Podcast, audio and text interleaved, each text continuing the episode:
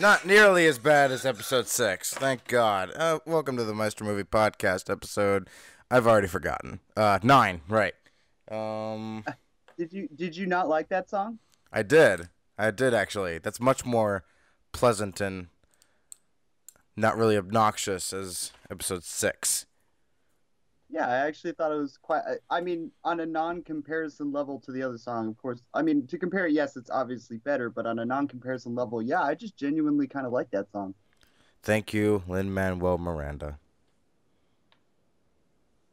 He's great. He is great. That's Alex. We're here. Hello. It's Force Awakens time. Dude, I am so excited for Last Jedi. I'm so excited. Uh.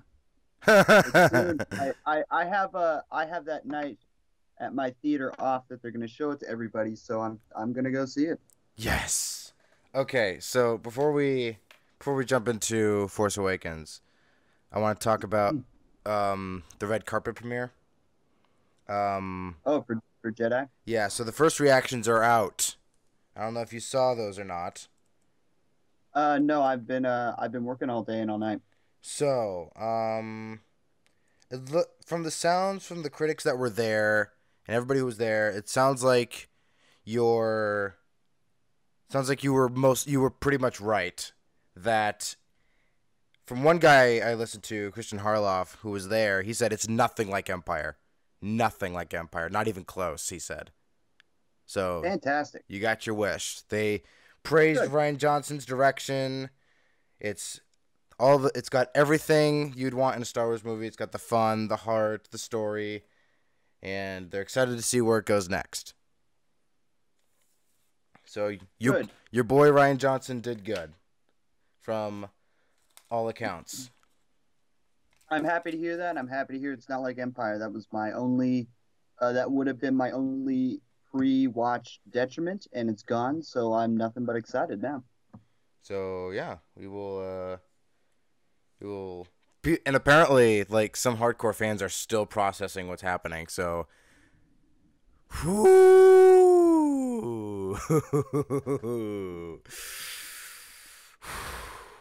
Four more days. Four more freaking days and I can go see this freaking movie. It's gonna be interesting to hear you talk about this movie six months from now, and it's gonna be even more interesting hearing you talk about this movie in comparison to the next movie when it comes out. Oh, not man. not the Han Solo movie necessarily, but Right. the next episode. Yeah, Han Solo's going to be a disaster. I'm still convinced. Um Oh, don't I don't think it'll be a disaster. I just don't think I, I I don't think it'll be what they initially thought it could have been. It probably because I, I love Lord and Miller. I think they're great, but they're at heart um, anarchists.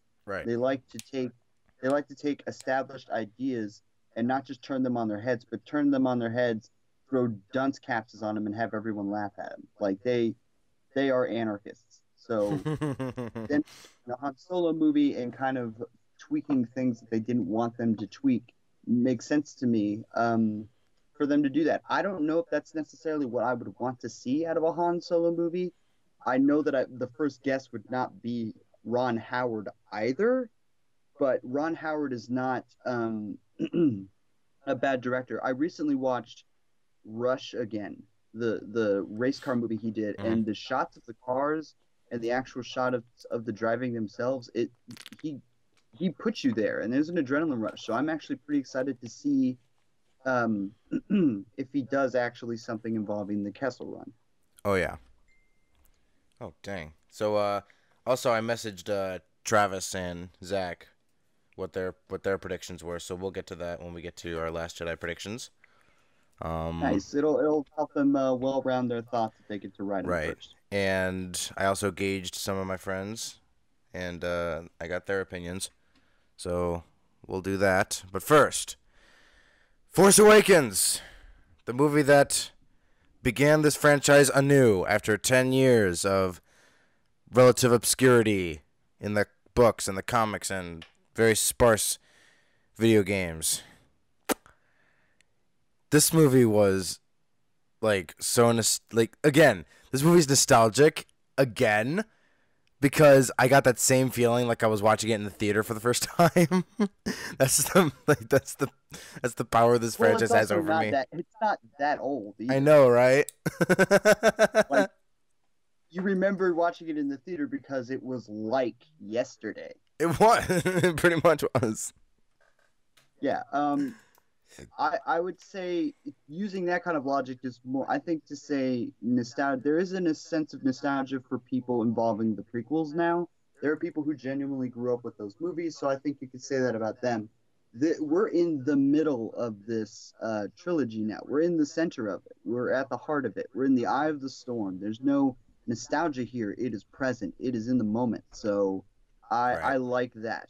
I like the fact that I'm not. I the Force Awakens needed a couple years to land its impact, to have people look through it, to uh, kind of pick it apart, but also love it genuinely for the right reasons. Um, so I'm. It's still evolving to me. It's still a very young piece of art. This yeah, this movie like this movie was like going so strong and then come Maz Kanata's castle is where it started to go down and then once they got to the resistance base I'm just like oh this is a joke you know watching this again I was like this is this is a straight up joke What What do you mean? Uh, what do you mean? no um, like it's like a joke of a about?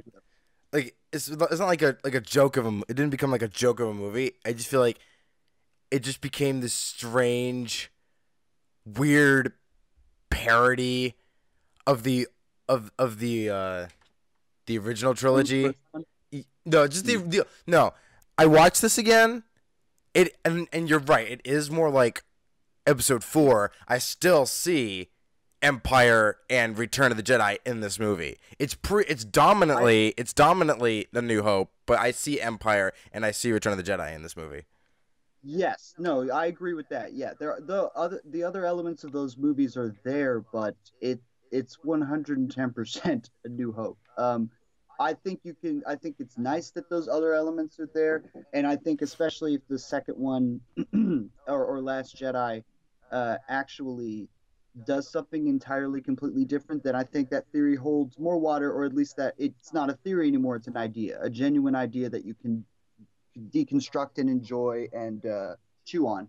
Um, but I always, I never had the biggest problem with Force Awakens being a copy of A New Hope. I just hated the idea of all three of the new trilogies just being rehashes of the old trilogy but deconstructed on their own terms.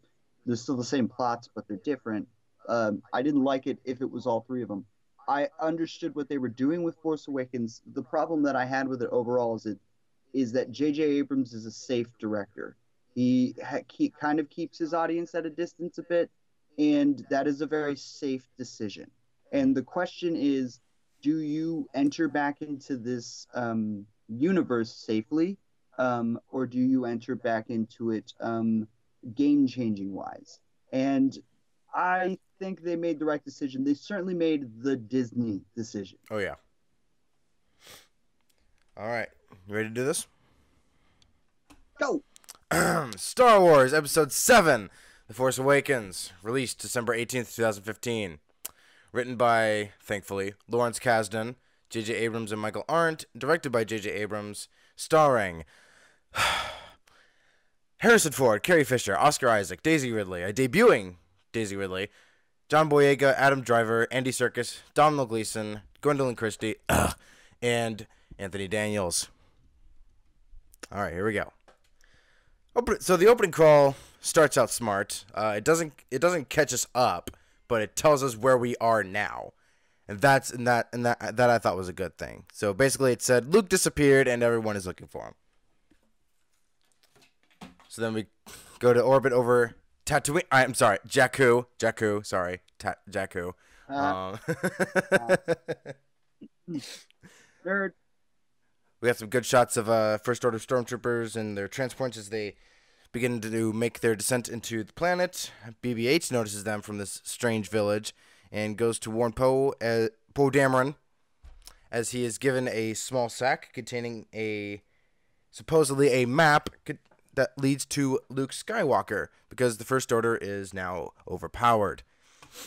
So he walks out, sees all the transports coming. Um, Max von Sydow of uh, Game of Thrones fame tells him, "Okay, you got to go because you got the plans now, and they can't fall into the resist- into the uh, First Order hand. I'm gonna get I'm gonna get them confused. I am. It, it's it's just the thing. Um, so Poe leaves begrudg- begrudgingly as the First Order attacks. Um, his new X-wing gets shot, so he ditches the map with BB-8 and tells him to run for it. Where have I that? Where have I seen that before? Um. So then Kylo Ren arrives, has a back and forth with uh, Max von Sydow, and uh, before he kills him, uh, Max uh, von Sydow tells him about well, you you didn't you didn't you weren't always bad, and uh, he's you weren't always bad. You were always part of this great this this uh this family, and you can't deny that. And uh, so then Kylo Ren kills him. Poe Poe tries to stop them, but he gets caught because he gets frozen in place by the Force. Him and his laser shot, which blew my mind in the theater. No, that's pretty awesome. So, and that that should have been the first indicator we're not dealing with Sith because I don't remember Sith blocking like freezing shots in midair. I've seen them block shots with their hands, but not with like stop them in midair. That's awesome. So they catch Poe and his shot, as I mentioned, and uh, Phasma, Captain Phasma, the Boba Fett of the this new trilogy, way too similar in this in her first showing, has all the villagers killed, but the stormtrooper FN two one eight seven doesn't fire. And so then we have BB-8 who now who now must wander the desert. Holy crap! This is so much like A New Hope already, and I just realized that.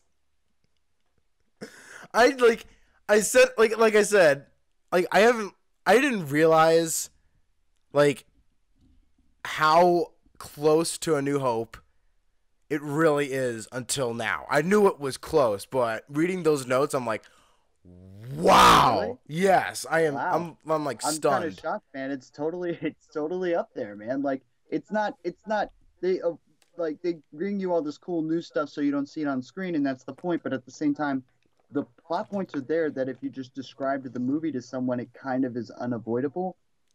It, it's just there. So then we go to the um the uh the first order star destroyer. Um so Poe's taken away in, into uh imprisonment while um F well uh, FN two one eight seven is um caught with his helmet off because he's like aghast with what just happened. He's just watched a bunch of civilians die and then his friend just like died right in front of him. So he's just like, oh crap, what is he's like war. He's like, no, no, no. He's like, war is hell. Oh, yeah. Ace Ventura reference there. Um.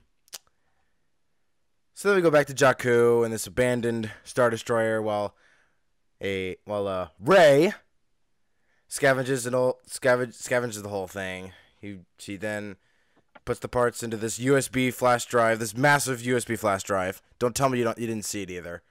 Um. her, fly, her flying flash drive yes, they're flying flash drive. coming right on by flying flash drive. um, so we get a glimpse into her life, which is smart. She's staring at old scarred people, wishing it, hopefully, wishing it, it that's not her. Someday she's getting ripped off by fat aliens, played by Simon Pegg, and wishing she were literally anywhere else. So she's sitting on, she's sitting outside this uh, this uh tipped over uh, AT-AT from years old, and she hears BB-8 whining while so she she rescues BB-8, which is uh, a miracle. Which I like how most coincidences like this can be explained with the Force in this universe. Do they? Eh, most. You think the for- you? I mean, you think the Force led BB-8 to her? Yeah. Same way R two, I- same- same way R two was, same way the R five unit in A New Hope, um, exploded before they actually took the R five droid bef- over R two. It was always going to be three PO and R two. You you could if you wanted to, yeah. But like, if you're gonna say it's the Force, then is somebody driving that, or is the Force a living entity that can make those decisions? I guess that I guess stuff like that is subjective. I like to think about that. I like to think that that's the case personally.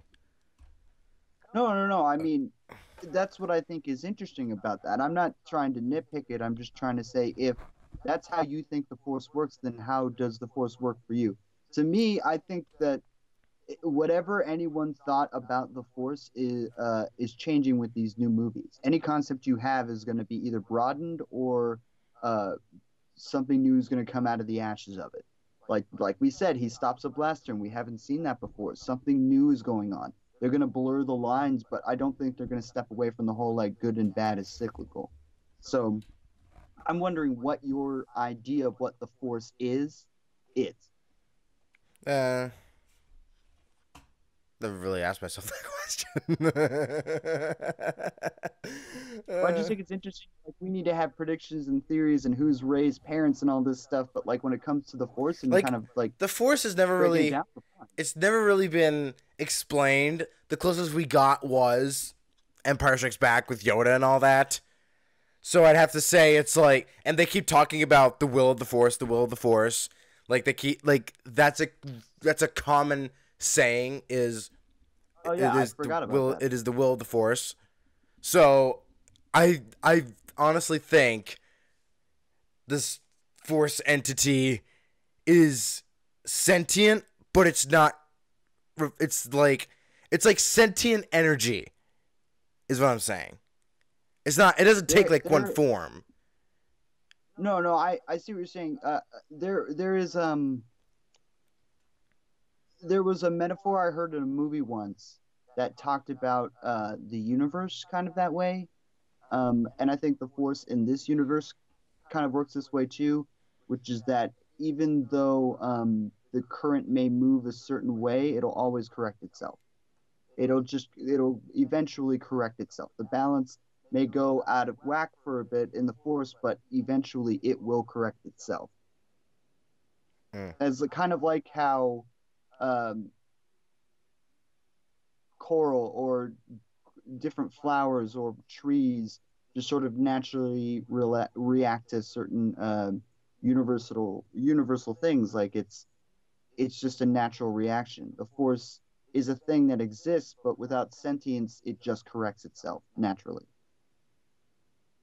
Yeah.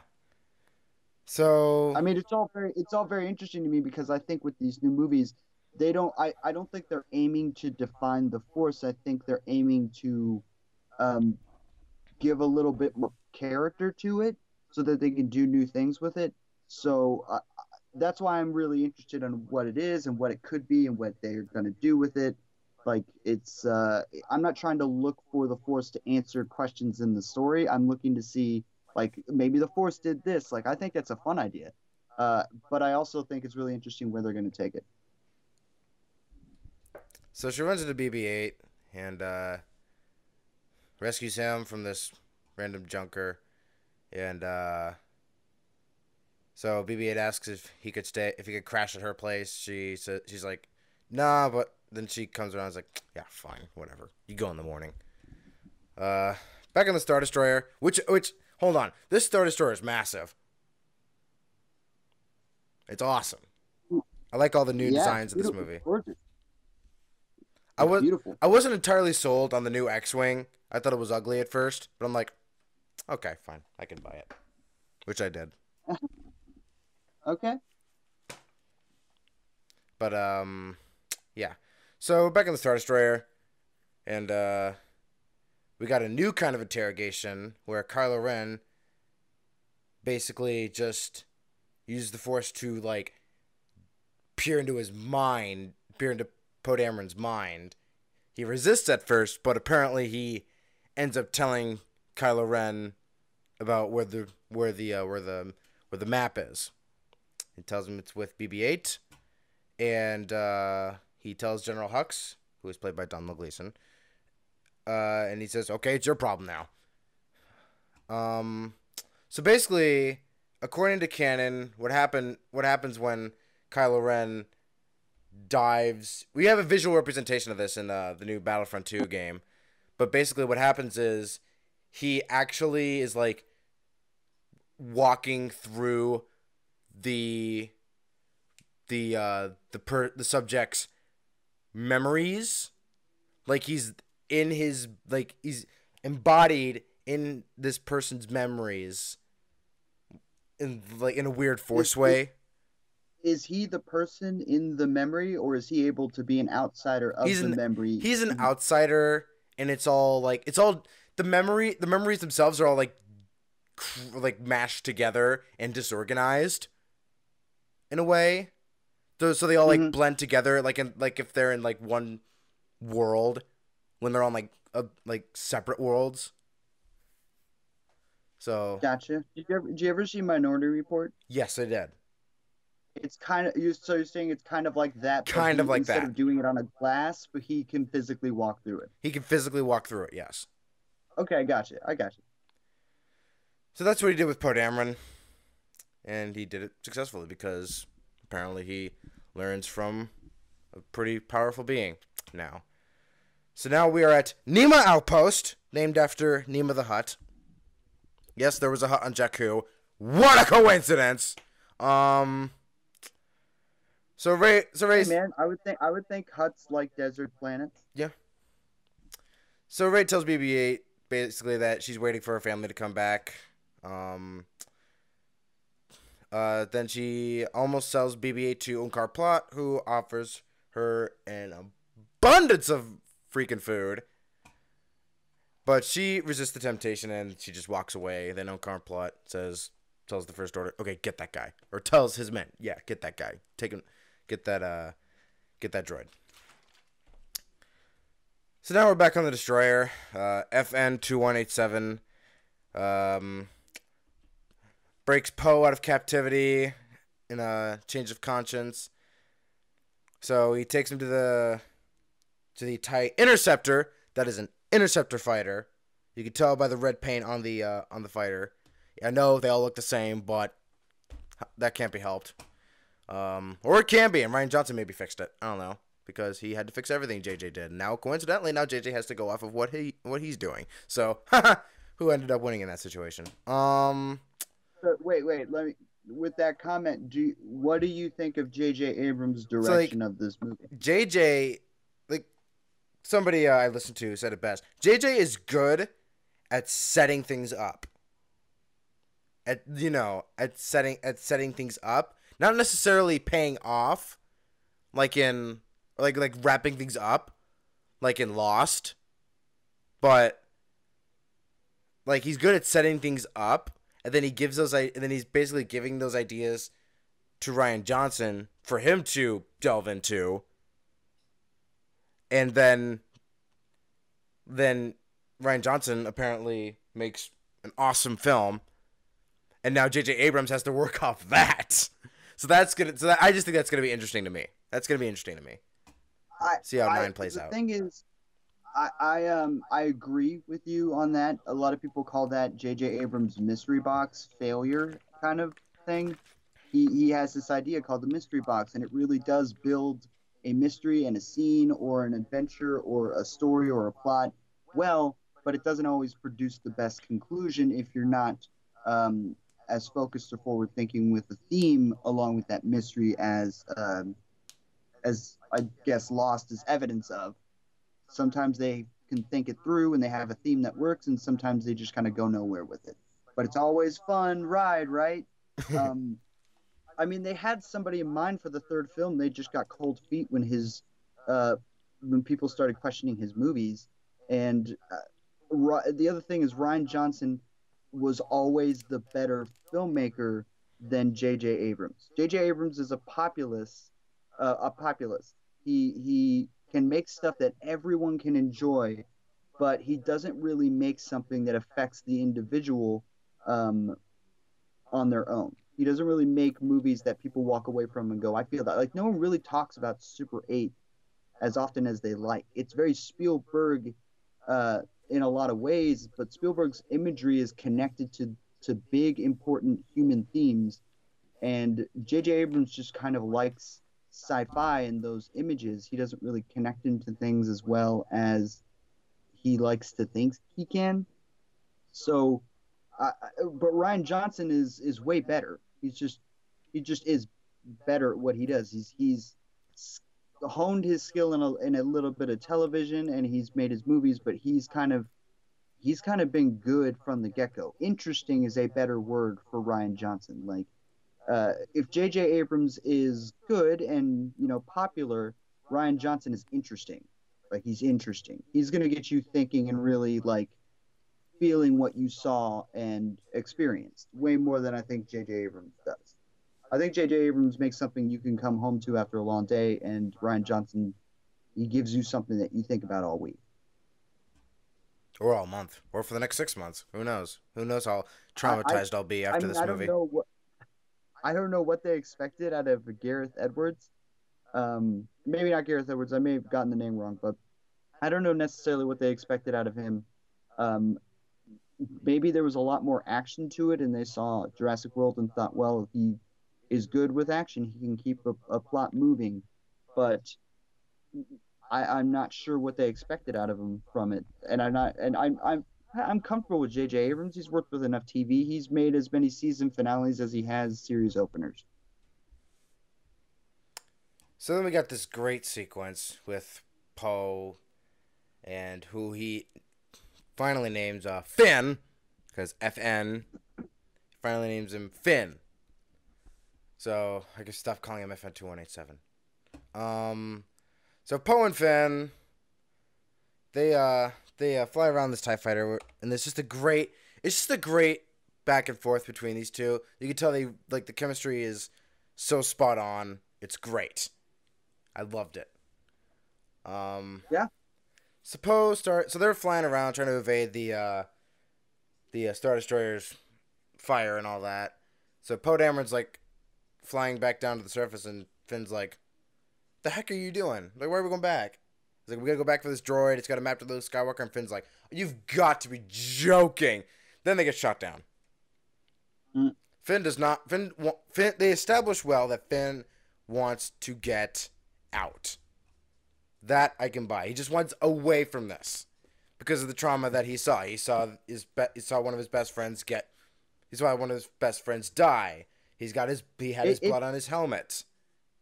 It's kind of more than that. Like he is, he he is a constant reminder of the threat that is the new world, uh, the new order. He is the constant reminder that he has seen things outside of the opening of the movie that he knows um, is terrifying that is uh, horrifying. He's heard stories by being on that job. He knows things the audience doesn't, and his fear tells us that we should be pretty afraid of the New Order. Did you almost say New World Order? Yes. and W life. New World Order, yeah.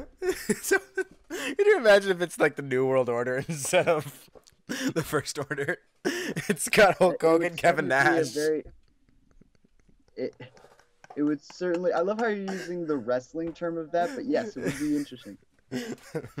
Let me tell you something, brother. Kylo Ren's gonna. I can't. I'm way too. Let me tell you something. The Force doesn't work that way, brother.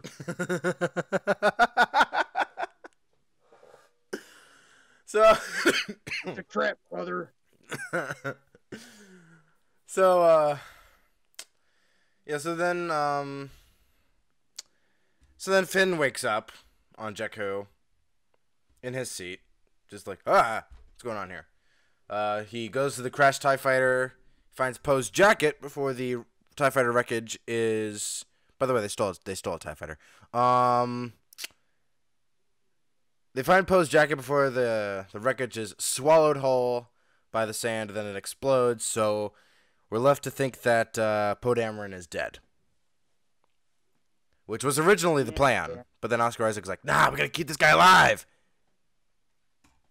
Uh, to be honest, I wouldn't have been surprised if that had been it because Max von Sydow, outside of Game of Thrones, is a pretty famous actor. who's been around for a while. The fact that they would just sort of kill him off right away is is interesting. But it tells me that if they're going to make a bunch more movies, that they want to put people in these movies that they want to come back later. Mm. But I like that they I like that they kept him alive. I like his friendship with Finn. Um, uh, I think it works uh, a lot uh, right away, immediately. I, I was a, I, I was really looking forward to John Boyega in this movie because he was in a movie uh, called Attack the Block, which is really good, and he's super good in it. And once I heard he was in this, I was like, oh, awesome. So once he was just started like doing the opposite of what he did in that movie, which was be very tough and, and street thug, um, and be very jovial and scared and all over the place and fun and bouncing off of um, Oscar Isaac so well, I was like, God, this guy's great. So on the destroyer, there's tension between Kylo Ren and Hux as to how to. Because Kylo Ren wants to really, really wants to get the droid unharmed. and Then Hux is like, "What does it matter to you?" And Snoke said, "Like, capture it if we can, destroy it if we have to." So like, yeah. So there's tension between those two. Back on Niima Outpost, uh, Finn. Just like just like on Rogue One. Yep. So uh Finn wanders the desert for an eternity. And then he uh finally stumbles upon Niima Outpost wearing and he, he took off his stormtrooper uh armor and he put on uh Poe's jacket. Um so then why would you wear a leather jacket in the desert? I never understood that from the Indiana Jones movies. Um so he he fought. So then he stumbled. So he's looking for water. He's It, like, it's more it's more than a jacket. It's a purse. "Well, there you go." Um, It ho- it holds all their stuff in it. that I mean, I don't know why Finn did it, but for Indiana Jones, it's so it could hold things for him. I see. So Finn uh, stumbles upon this water that this behemoth is drinking. He doesn't like. He thinks it's disgusting at first. And then he just keeps drinking it anyway because it's water. Like, what are you? Do you think you're gonna get any better? I love that part. Hmm. He's just like he, he he's like drinking it. He's disgusted at first. He's like, ah, it's, it's water anyway. Yeah. Plus, that thing looks really cool. It does look cool. Um, so then uh, Rey and BB-8 run into trouble, but then Rey more than is more than capable for the job. When right before Rey, Finn's about to go and help, but then she just like wastes these dudes with her with her uh, metal pole Yeah. with her rod of some kind of metal material. Staff. It. staff. She made, she made herself a staff. Yes. Chirrut and Way should learn from her. Um. So then BB-8 um recognizes uh Poe's jacket on Finn. So then Rey starts chasing Finn, catches up to him, gives him gives him a nice gives him a nice shot to the to the nose. Um. So he basically tells tells Rey and BB-8 everything, and that uh like I helped I helped Poe escape, but then he died in a crash. BB-8 is sad. That is uh, heartbreaking to see. Um. So then, this Ah, the robot made you sad. yeah the robot made you sad. Um. So then, so Rey asks um Finn, "Are you with the Resistance?" And then Finn s- stares at her for a second. He's like, "Yeah, totally. I'm totally with the Resistance. I am with the Resistance." so I wrote down in my notes: Finn lies because he finds Rey to be cute. Yeah. She's cute. So Finn tells Finn tells her about the map to Skywalker. She's like, "I thought he was a myth." Um, so the stormtroopers spot them and they start chasing them. They uh,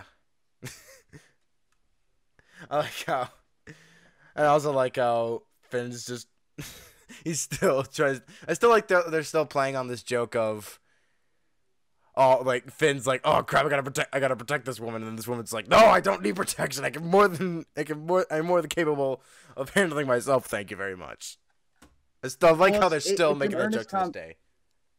it, it's a good comment uh, that they're trying to make about the character and, and about uh, sexism in general. But I also like the idea that Finn is genuinely afraid of these guys and likes this girl, and he knows what they can do, and he's like, I don't care if you're like, like we got to get out of here.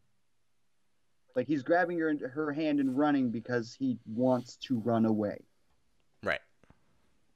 It's it's a good it's a good way to do both. I can't really, I cannot wait to see what they do with the First Order in Last Jedi. I want to see how dangerous they can be. Without them blowing up an entire system of planets. Okay, okay, we're not there yet. We're not there yet. We're not there yet. Gotta control myself. Um, let's see. So stormtroopers start chasing them. They run into a hut. Then Tie fighters come in, and now they realize they have to escape. So they uh they try to go for some kind of quad jumper. Then I like I like I like the reveal of the Millennium Falcon here. So they're running. Rey is like, we can evade them in that quad jumper, and then Finn goes to points to his left like, what about that? And then Rey's like, that one's garbage. So then the Tie Fighters come in and shoot the one that Rey was trying to go to. That blows up, and then Rey's like, the garbage will do. And then pan over, and it's a Millennium Falcon. awesome, awesome. Yep. That was awesome. So they get it, it works. I mean, it, it's it's a nice uh, reveal. It's kind of interesting that you don't know how it necessarily got there, but uh, it's a nice reveal. So they so um so Rey takes the the the uh, Han's chair, Han's old chair, and uh, Finn gets into the gunner's seat. Um. So they fly. So they're just. So now we then get a uh, a a ship chase. Um. So this was a good chase. I like this chase. So they're flying through the wreckage of the old Battle of Jakku that happened nearly 30 years ago, which I know the full context to, um, because I'm a freaking nerd. Um. So Finn, so Finn easily gets a hold of himself because he's like struggling. Rey's struggling to fly the darn thing, and Finn's struggling to get the turret to work because he's just like flying around in the darn thing. this movie is like so funny. I'm surprised at how funny this movie is. It's great. It's pretty funny, yeah. Like everyone in it is is really funny. It's not about lines necessarily, although there are a few. Like these people are genuinely charming. right so they um so then they bleh. so they fly through the ravager which is the super the crash superstar destroyer yes i know the name of the stupid superstar destroyer um and so then so they, so they eventually evade these tie fighters i'll just skip the details um it was awesome how they did it though It looks great, yeah. Well, I like I like the um trick that they pulled to shoot the last one. Oh yeah, where they're, yeah, where they're like raised. Okay, so the, the gunner, the bottom one gets shot off. It gets like busted, and so Rey flies Jammed. through the gets jammed. So Rey flies through the Superstar Destroyer, and then Finn's like, "Are we really doing this right now?" and so they uh, she she brings the ship back out, pulls up, and then just nosedives or stalls, and then Finn gets a perfect shot.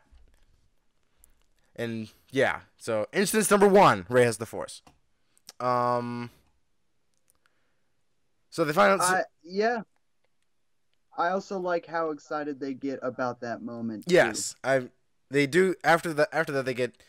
They fly the Falcon into space and they finally they're all excited about the whole thing like oh my gosh oh my gosh, so they finally exchange pleasantries and uh, names, um, and uh, before the Falcon breaks, then we wipe quickly to the Star Destroyer. Uh, Kylo Ren hears about what happened and has the meltdown of a lifetime. I was not expecting this. I was not expecting this at all. Like, that, that he would be kind of a, Really? a hissy fit, He is very compulsive, very emotional.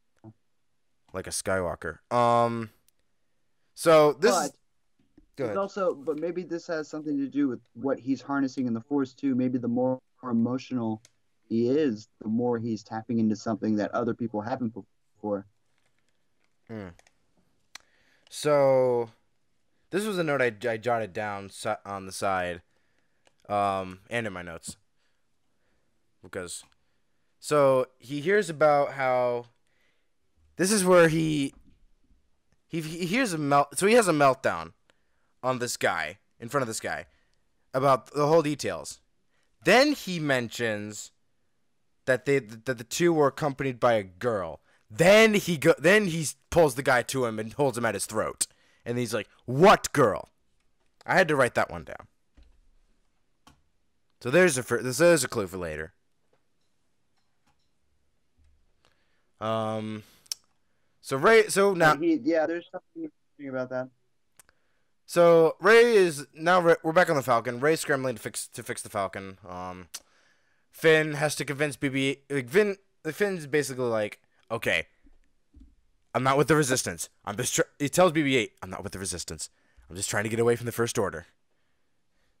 But if you tell you where the base is, I'll get you there first. Um. So, and BB-8's like, what do I do? What do I do? He's so then he finally says, the Ileenium system. Uh, all right, So like it's it's cute. it's cute. And so they so Finn then gives him a thumbs up and then BB-8 ignites a lighter. I'm like this random lighter out of his, one of his sockets. That was probably the one of the funniest moments in the theater, honestly. Yeah, people laughed at that. Yeah. Oh man, this movie was, man, it was so funny, so much like episode four, man.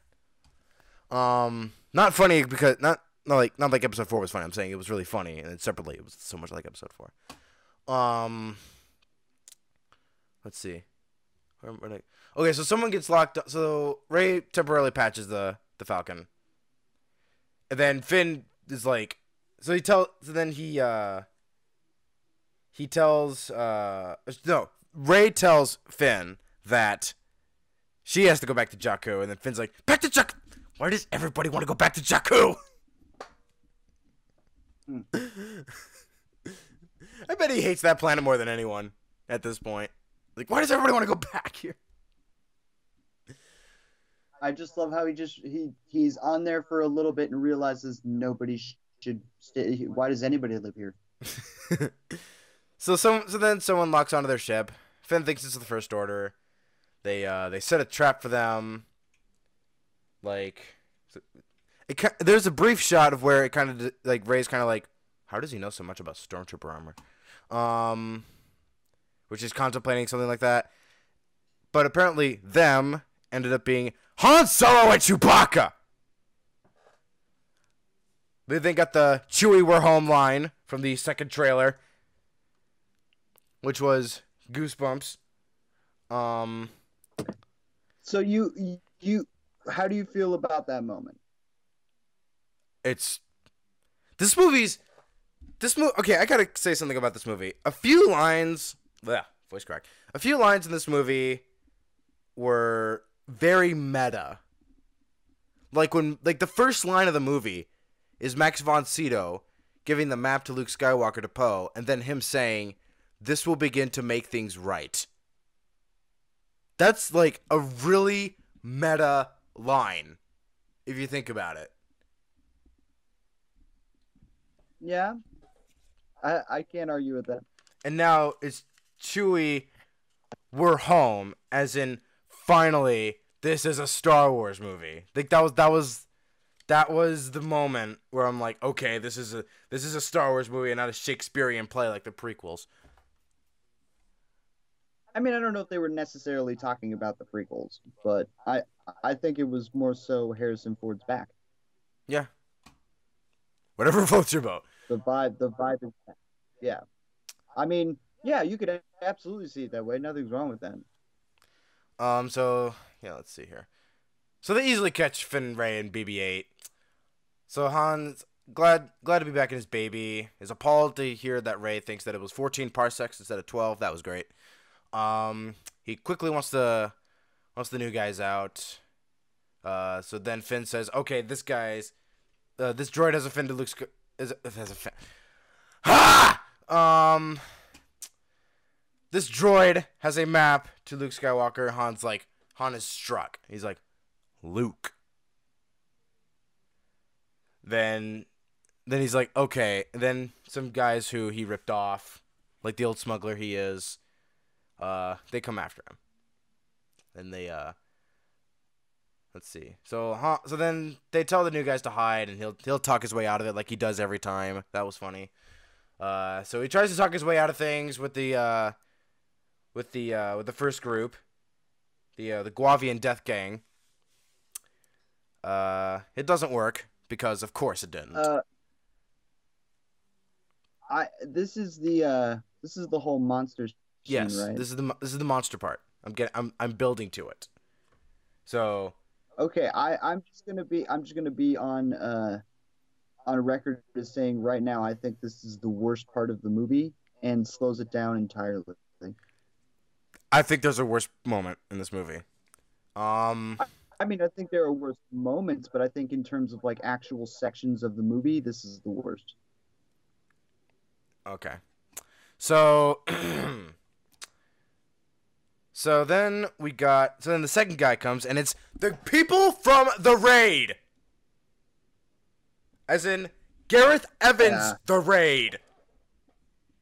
Yeah, like they the two guys, uh, two guys from the raid. They're great. They're awesome. You're there, and if you know the raids, you're, you're like, oh my god, they're gonna they're gonna punch some people and elbow some people and kick some people and you know.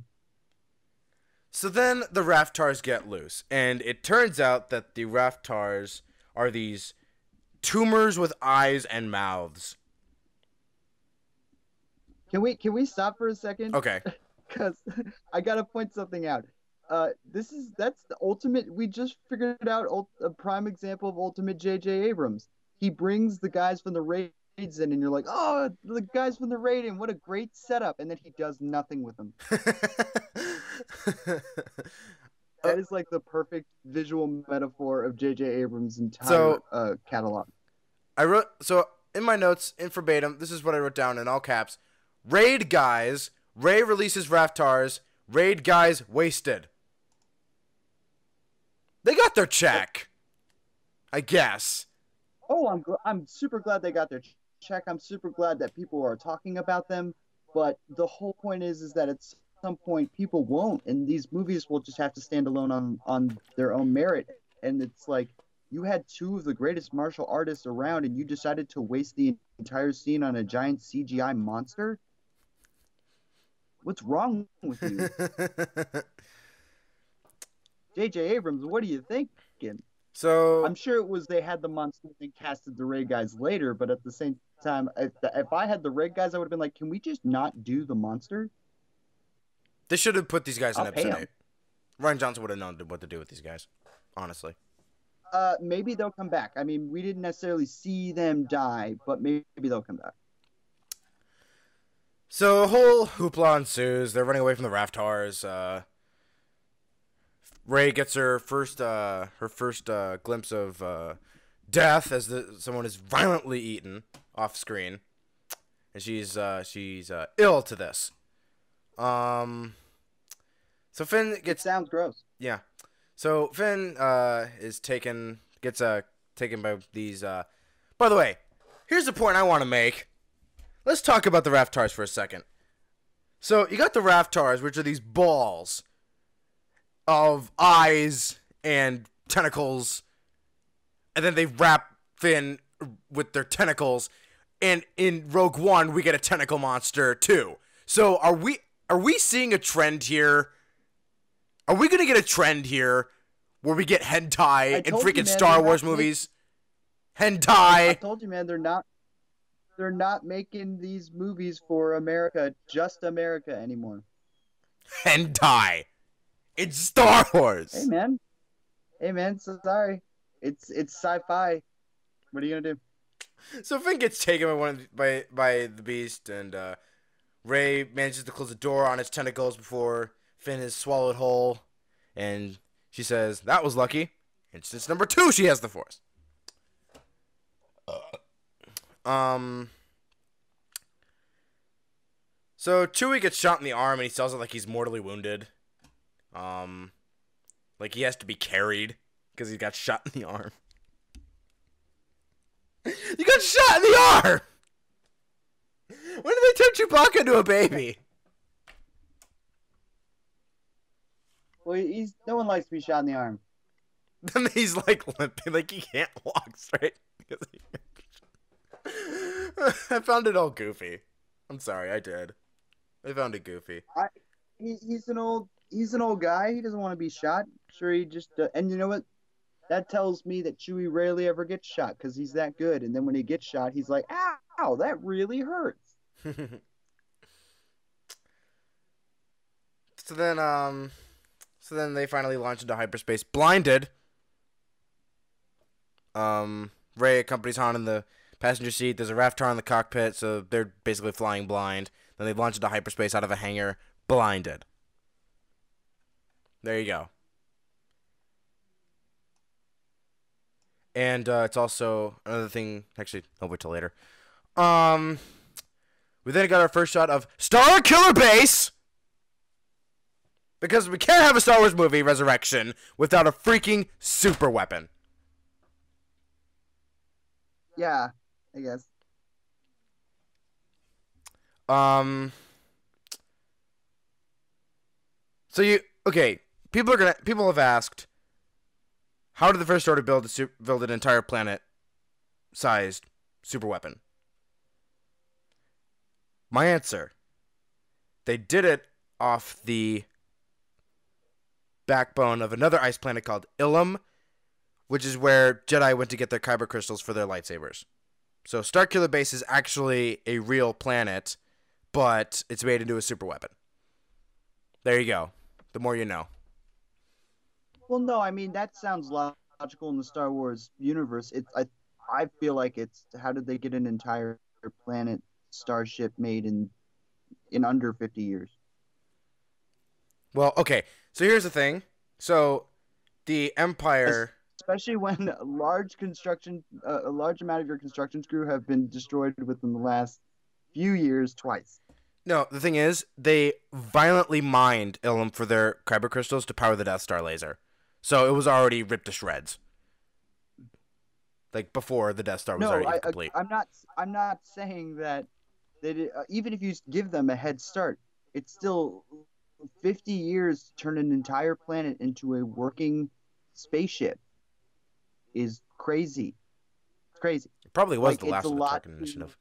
A lot to swallow considering what they've already shown us in the Star Wars universe. Yeah. But it doesn't ruin anything for me. It's just if someone asked me that question, I'd go, huh. But I don't. I really enjoy the whole thing as a planet. It's pretty cool looking. So, uh, so Kylo Ren and General Hux go to speak with Supreme Leader Snoke, played by the great Andy Serkis. Um, so thank God, thank God he's not actually that tall. Am I right? If they had to fight like a 25 foot guy, it'd be No, Ridiculous. so cool. What are you talking about? um. That that'd be awesome. And then all of a sudden, uh, all of a sudden, Ant Man shows up, gets all big. Oh,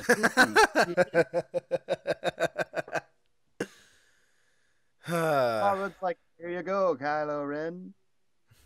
So General Hux will basically the crux of the conversation was General Hux will use the base to destroy the Republic, and he reveals that Kylo Ren is Han Solo's son, and that this is Kylo Ren's biggest test.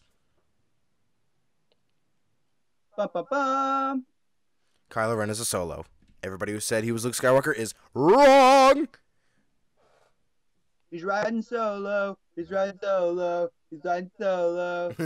solo. Back on the Falcon in hyperspace, Rey stops the ship from dissolving in, in hyperspace. Uh, make a note for the record that Rey's familiarity with the Millennium Falcon. Um, and uh, Chewie's being a baby. Um, wait, what? Uh, Chewie's being a baby over an arm wound. This actually was bothering me. I'm sorry, it was. It just was. Like, why? Has he ever been wounded before? Not that we've seen. There you go. that is true. That is a good point. Maybe that was his first time. He's like, "Ow, that really hurts! Oh my gosh!" he's still he's still part animal. He's still driven by his instincts. I guess. Um, so BB-8 shows the fragment of the shows the map that he has, and it is only a fragment of what they have. Uh, of of the, it's only a fragment of the map to Skywalker. And uh, then Han gives a, uh, a a brief and vague backstory about Luke and how he failed to upstart the Jedi Order. Then all this talk gets him to, gets like wills him to like, okay, you want my help? You got it. We're gonna go see an old friend and uh, he says he'll help to he, he agrees to help uh, BB-8 get BB-8 to the Resistance. So they arrive on Takodana. Yes, Takodana, Taco Bell. Formerly Taco Bell World. Um, Rey is uh is astonished by it all. Uh, like and Han's like just stares is like looks at her is like, oh boy. Like Han, make a note also for the record. Han, I think knows who she who she is. Um, it- that's what it seemed like. That's the vibe that I was getting. That Han knew who who she was. Uh, does, is that based off of your prediction or just Not- that scene? Just that no, just that shot of Han Solo reacting to she's never seen so much green in the whole galaxy. She never thought there was so much green in the whole galaxy. And then she just he just like reacts like solemnly, like he like he know like so, like somehow he knows what's up. I'm just I'm just gathering clues to accumulate no, into a theory. I think that's a I think that's a fair theory. There's a lot more to that look than they're letting on, and it's I think it's more than just um, this girl's been on a desert planet all her life, and I think it's more than ah that reminds me of Luke a lot, but eh, there's more to that, and I wouldn't be surprised if you're correct. So uh, Han sees through Finn's BS that um, Finn try- that Finn tries to be like, "I'm a big deal in the Resistance," and Han's like, "No, you're not." so uh, he goes outside. Uh, I do, I yeah, I do like that. That Han just like sees right through his stuff, but he still thinks he can help. so he tells him that uh, women always find out the truth, always. Um. So then he goes outside. He gives Rey a gun. Doesn't even. Then Rey shows how untrained she is with with like with just a gun. It's like she's like, yeah, you just pull the trigger. It's like not more to it than that. Doesn't teach her anything. Um. So then offers her a job, but she declines because she has to go back to Jakku and wait for her family. Is this not the dumbest protagonist handicap ever? What? Her wanting to go back to Jakku and wait for her family. You think that? You think that's what? It's a hand like you know how like have you okay you've seen videos from lessons from the No, screenplay. no. What right? did you call it? I call it like a handicap. Like No, okay, I don't think it's a handicap. okay then I think it's her arc. It's it's who it's her thing. It's her. Uh, I don't know if it's her handicap. It's an obstacle she needs to get over. Sure. That's what I meant. That's what I meant. What her. It's her arc. Like that's the thing she needs to get over. But maybe that's part of it and not the entire arc. That maybe it's not something that takes three movies to get over, but maybe Right. the end of the next one. they didn't really But- give us any other obstacle. Like that was the only obstacle they presented to us. They didn't hint towards anything else. So I guess I don't blame people when I guess I don't blame people in a way when they say that she's a Mary Sue. So far. In this movie, But she's I don't think go ahead. I don't think necessarily that her feeling that or wanting to go back to Jakku to wait for her family. I, I don't think that that is that detriments the idea of her being a Mary Sue. The the idea of her being Mary Sue is that she can do anything and that she achieves anything and she is unstoppable. But she can still have character flaws, and that is a character flaw. If anything, that's something that she herself needs to overcome that will like hinder her decisions, sure, but not her actions. Physically, I mean. Uh, but that's also that has way more to do with the story than people are realizing when they focus on it as her character. And I don't think it's the only detriment about her. I think a, I, I think she's I think she's kind of pretentious. I think she kind of thinks she knows everything. Well, she probably think thinks she's seen got everything. Some, I think she has some flaws. She she has some character flaws other than that, but she is a good hero. She does the right thing and she cares for the right people, and she doesn't mess around when it comes to the decisions of good and evil. At least as far as we've seen. As far as we've seen, yeah. Um, so Han takes them to Maz Kanata's castle where we meet Maz Kanata, played by. That's what I, I, I forgot a cast member in this cast. Lupita Nyong'o. She's great. She's great. Um, finally, we got some uh, some good uh, club music. So ever since, because we've been missing that since episode four. Um, so then the fir- the resistance and uh, first order spies see BB-8 immediately, and they uh, they report to their respective uh, commanders. I just like how every like Ma- Maz Kanata yells Han Solo, and then everybody in the bar stops. And Han's like, "Oh boy, hey Maz."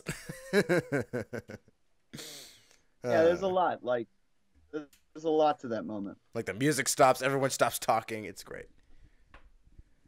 Back to Starkiller Base.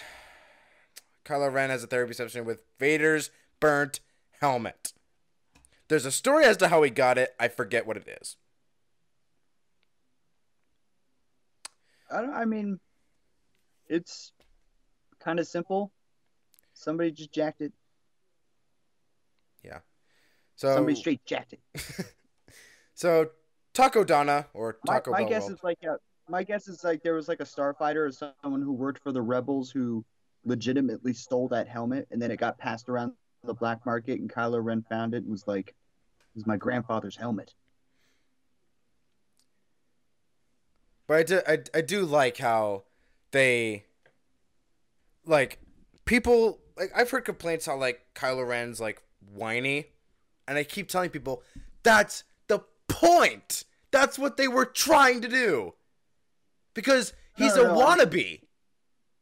So when he doesn't live up What- to what- himself, he reacts. What do you think to people who say, "I don't care if the whininess is the correct choice for his character. It's the unentertaining choice for me to watch as a viewer." Huh. like I Okay, don't I believe get it. I like the fact that he is whiny. I like the fact that he has temper tantrums. I think it says a lot about his character and even more about his ability to handle the force. But uh, th- they don't bother me. There are some people who are like, I don't like the fact that he's a whiny dude. That just kind of rubs me the wrong way, and I don't like to see it. Like I want my bad guys, bad guys. I I find it unentertaining. well, Luke Skywalker's whiny and you liked him just the same. What what who? You're like Luke Skywalker was whiny, and you liked him just the same. I I'm yes, I agree. And there are some people who think That's that what I'd Luke say, is what I'm Skywalker is a whiny dude. I mean, like I don't agree with them, and I also don't agree with the people who find Kylo Ren to be an unentertaining, whiny person. I like that they picked Adam Brody. I think, uh, uh yeah, I think Adam he's great. Driver. or Adam Driver. I think Adam Driver's great. He is great. Hoorah. Um So back on Takodana. Um they explain the mess to Maz. She declines the help, says Han should do it himself. Like, get back in there. Get back in the get back on that uh horse's saddle. She goes on about the fight against the dark side, how she's seen the whole thing from the it was the what was it? No, she said three things. I guess it was it was the Sith, it was the Empire. Now it's the First Order. So she's so she claims she's been around for a long time. Even though I did post on Facebook. By the way, I'm on Facebook. Um, that there was a Maz Kanata doll in episode one, The Phantom Menace, on one of one on one of Anakin's shelves in his room. The it was Maz Kanata, I swear it was. So Maz Kanata was a George idea, I guess. So you're saying that based off this one doll, that This one wooden doll that looked so much like Maz Kanata, I swear it was. and they're saying that does he actually pick up the doll and say, "Maz Kanata, you do this"? Oh come on, come on, you know I like I'm saying like I mean like I I like the idea that they looked at a doll from one of the other movies and was like we can make a creature out of this and, and make it something but like I'm wondering if they actually put Maz Kanata there and if it's actually a George idea or if George was just like here's a creature put it up on this thing and he can play No, that's what I meant. That's what I meant. Then they made something out of it. Okay, good because like if that's the case like I'm wondering why George Lucas I wonder if he made money off of a Maz Kanata thing just by saying here's a doll it's called Maz Kanata turn it into what you want but you got to pay me. But what he did with like Like, everything you that is seen. meant. No, I like I like the idea that they, yeah they probably saw something from one of the other movies and was like, here's the thing, we're gonna make it into this.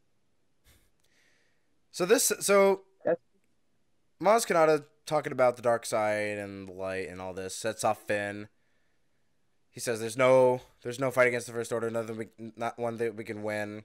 He's completely given up at this. He's he, like he's completely given up. He like he, he's stressing at this point. There's no fight here. We all have to run. So then Maz Kanata then quickly like climbs over the table, adjusts her her glass glasses lens, and just examines the examines Finn. And he's not having it. He's like, "You don't know anything about me. What I've seen. These guys are trouble. We can't beat these guys. We all have to run."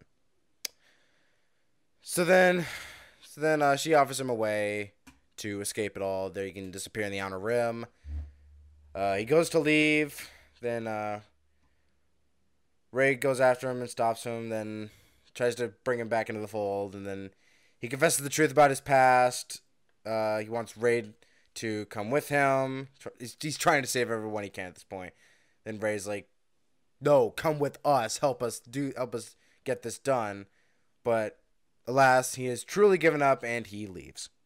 Tells Rey to take care of herself. Wow. Um. What? Yeah, this What? was. Yeah. This was yeah. This is like I think Oh, this this was okay. this is a moment. Like like you said, this was the moment where Finn is like, "Okay, no, you have not seen the things that I have. These guys can't be beaten." I hope they flesh it out in the Last Jedi. I I I'm almost certain they will. I'm still hoping. I I'm, I'm almost certain they will, but I just really Considering- considering the imagery of Finn in the trailers, like it looks like he's going back and doing some stuff there, and it seems like he's taking stuff down. Yeah. It's a whole ship burning behind him. So uh then um Rey watches him leave, but then she hears a little girl call out. She's intrigued by this. Um so then she goes down to Maz Kanata's uh basement or wine cellar. And uh, she goes to open a chest and she opens it to reveal the Skywalker lightsaber. Who's? Yep. Um No, no, who's? Um, it was Anakin's, then it was Obi Wan's for twenty years, and then it was Luke's for about X amount of years, and then yeah, then it fell down Cloud City Vat, um, or to the bottom of Cloud City, which there is a bottom. It's not a gas giant. ah, Um, didn't know that. otherwise it probably would not. Didn't know either one of those things. I didn't know it was a gas giant. No, it is not a gas giant. It has a bottom. Yes, got it. Um.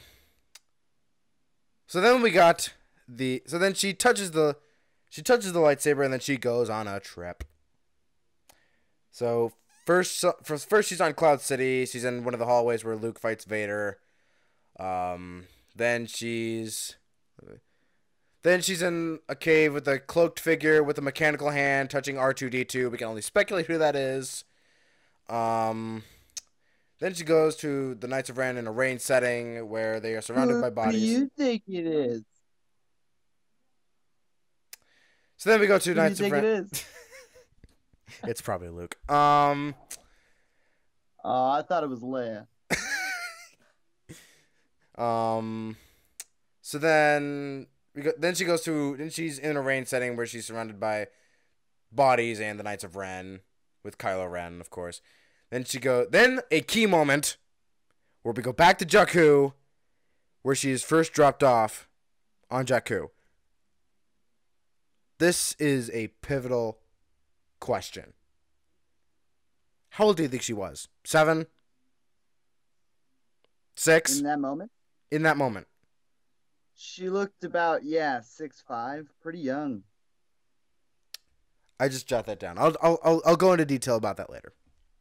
We Yeah, I know you got- you got your age theory. Um, but I I I would um, my question when I look at that flashback is, what perspective is she viewing? Is she viewing loops? Is she viewing her own memories? Is it is it a combination of the future, of the past, of other things? Like, what is the perspective of those flashbacks? Flash forwards, possibly. So then we go back. Then we go into the future, where she's on a, um, or yeah, in hindsight, she's in she's in the future, but in the moment, she's on the snowy forest, and then she runs into Kylo Ren for a jump scare, and then she's thrust back into reality. While all while Obi Wan confirmed it was Obi Wan who says, "Rey, these are your first steps." It's both of them. Both of them, yes. A a uh, a voice altered Alec Guinness and a and um Ewan McGregor. Who's Yeah, getting still around. who's getting his movie soon. I'm hearing I'm hearing things. Hopefully. I'm for it. Uh, I like to. I I'm sitting. I'm sitting on Trainspotting 2. I'm gonna get to it. So then Maz is waiting for her. Um actually before this, Maz when Finn walks away from the table and Rey goes after him, Maz asks Han, "Who's the girl?" Cutaway. Then the whole thing happens. Now we're here. And then Maz is like, "Han told me that like that like that lightsaber, it belonged to Luke and his father before him, and now it calls to you."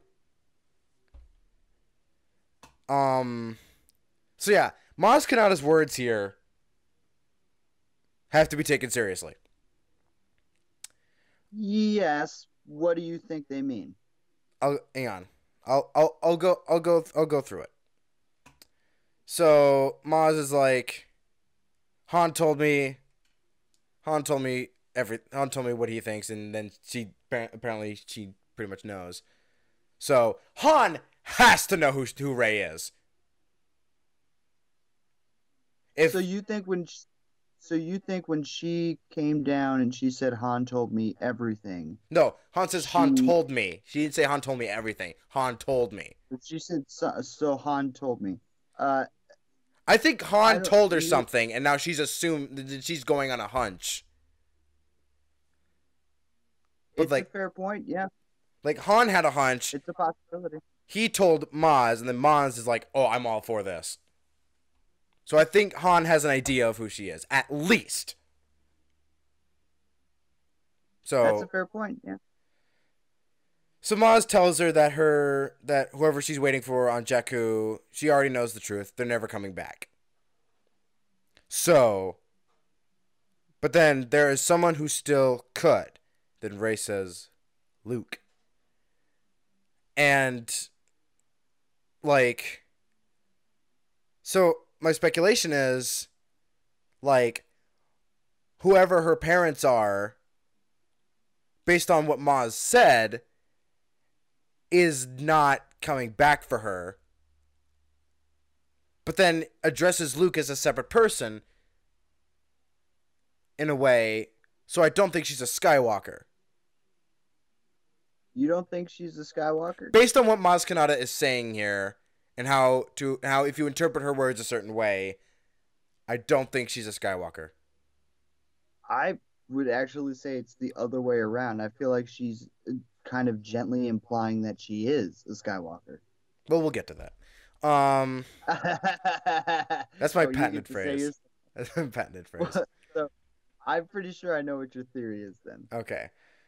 So so yeah, so Maz tells her, take the lightsaber, go find Luke. And then Rey's like, no, I want nothing to do with this. Screw this. She runs off. Like, now she's afraid. Which is awesome. Now there's another layer to this. I would be too if I saw some trippy visions when I just grabbed onto some weird magical sword. so then we got a moment. Now, Starkiller Base. Hux is giving a Adolf Hitler-esque speech to the First Order. Then he orders the base to fire, and it destroys a system of planets that we are not introduced to, and basically wipes out the majority of the, the vast majority of the new of the the Central Republic government and a vast majority of its military. I later found out in canon that it is Hosnian is the Hosnian system that was destroyed. Now, why did I have to find out in canon, not in this movie, what this planet was? We got in A New Hope. We flat out knew it was Alderaan because they told us it was Alderaan. Nobody told us what the system of planets were. They just said that's the Republic. Yeah. I think they're trying to broaden what the galaxy is by having a Starkiller base come in and destroy a system of planets, they're broadening the the scope of the story by bringing new planets in to be in danger. Um, and also, yeah, I, they, I don't think they cared. So, I'm gonna have a meltdown about Starkiller Base later on. I hope you're ready for that. Um, keep it keep it a little down. I'll try. Um, okay. So yeah, they just so Starkiller Base, its beam travels through hyperspace and it wiped out the entire, um, the, almost the entire Republic government and a vast majority of its military. Uh, so Finn and Han see this from the ground on Takodana. While on formerly Ta- Taco, t- formerly Taco Bell World. Um, okay. So I just want to hear you say it. So uh, BB-8 uh, followed Rey the First Order has arrived. Ma, uh, then Rey's running back to the temple, and uh, Maz gives uh, where Maz gives Finn the lightsaber. And then a whole lot of stuff happened. So bear with me. So Rey comes back, sees the First Order tearing down Maz Kanata's castle. Um, so Rey then Rey um uses the blaster that Han gave her to get her first kill. She's like initially stunned by it, but then she's just like turned into a, a murdering machine.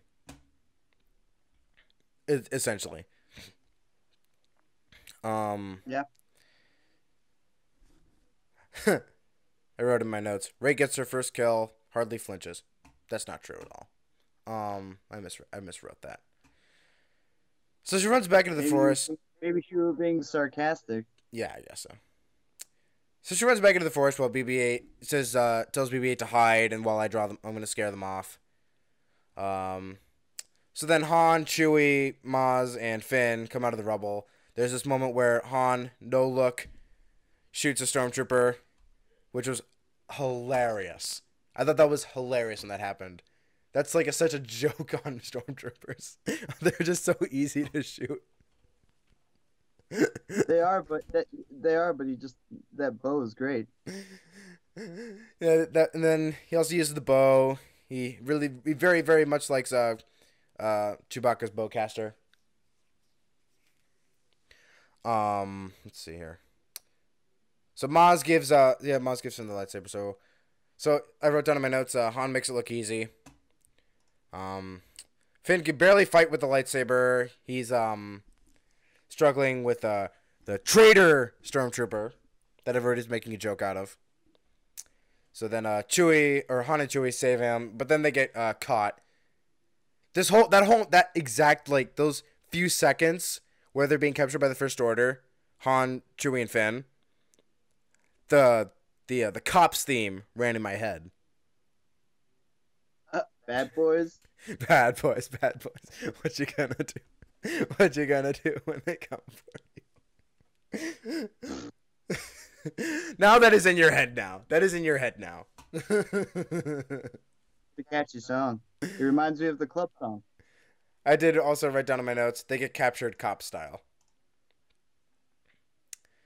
So then the Resistance arrives in their brand new T 70 model X Wing fighters that I had to, that grew on me over time. And it turns out that Poe Dameron is at the lead. He's alive. He's alive! Um. So there. Ready to give Finn a big old kiss. I do think. I think Finn is straight, but I think Poe is most definitely gay or bi. Uh, I I mean, I don't think they're gonna have them be a couple if they brought in somebody to actually be Finn's love interest. Kelly but, Marie Tran. Uh, Poe, Poe could absolutely be gay, and I don't think I'd have a problem with that. No, not at all. As long as they don't like like Disney doesn't like panic and say, "Oh look, Poe's gay, Poe's gay, Poe's gay," and they put all the attention on it or something like that. Like they overwhelm it. I hope it's just like it's subtle. Because it's like, look, I we appeal to the would- gays I too. I don't think they would overwhelm it, but I think if they did it, they would have to be very careful how they play it off. Which I think they play it off ca- very carefully. It would depend on how Oscar Isaac does it. And I think Oscar Isaac would probably be game. He'd probably be like, yeah, okay, yeah, sure, yeah, totally. Like that's that's his character. It's who He he, has the big universe. Why why is it that uh It do- why okay, is it that it doesn't bother me.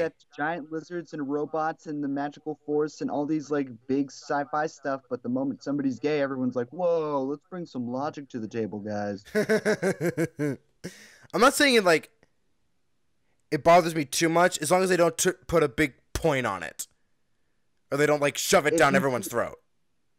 Yes, then then he's then he's not a, a character who happens to be gay. He's a gay character, and that's that is a fine line to walk. And I don't think I don't think Disney is dumb. I'm just saying if they made him gay, I I wouldn't care, and I don't think they'd make a big deal out of it. But it doesn't sound like they're going that route. It sounds like he's having his own adventures. I'm Because- not sure what though.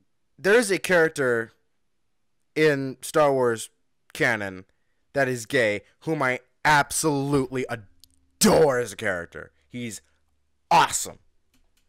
I like that you said it that way. Shut up. Um. So, so yeah, Poe's at the lead. He's alive. Uh, they're the first. The the resistance is handily, um, wiping out the first or first order, to the point where they are making precise shots on stormtroopers with X wings, and it it's like they're not exploding into mist. They're just. They, it looks like they're just being shot by a regular blaster. Awesome. Great. Let's put some logic in here, guys. I'm kidding. Um. so then, uh, Kylo Ren arrives, uh, catches up and uh, catches up with Rey. She can't fight him off. She looks like in the final moments before she before he freezes. Like Daisy Ridley's acting. She is a great actress. I think. In this role, she's awesome because there like there's this moment where she's right about to be frozen by uh, force frozen by Kylo Ren and she's just like helplessly backing up and shooting him like blindly like it's like she's just like so helpless.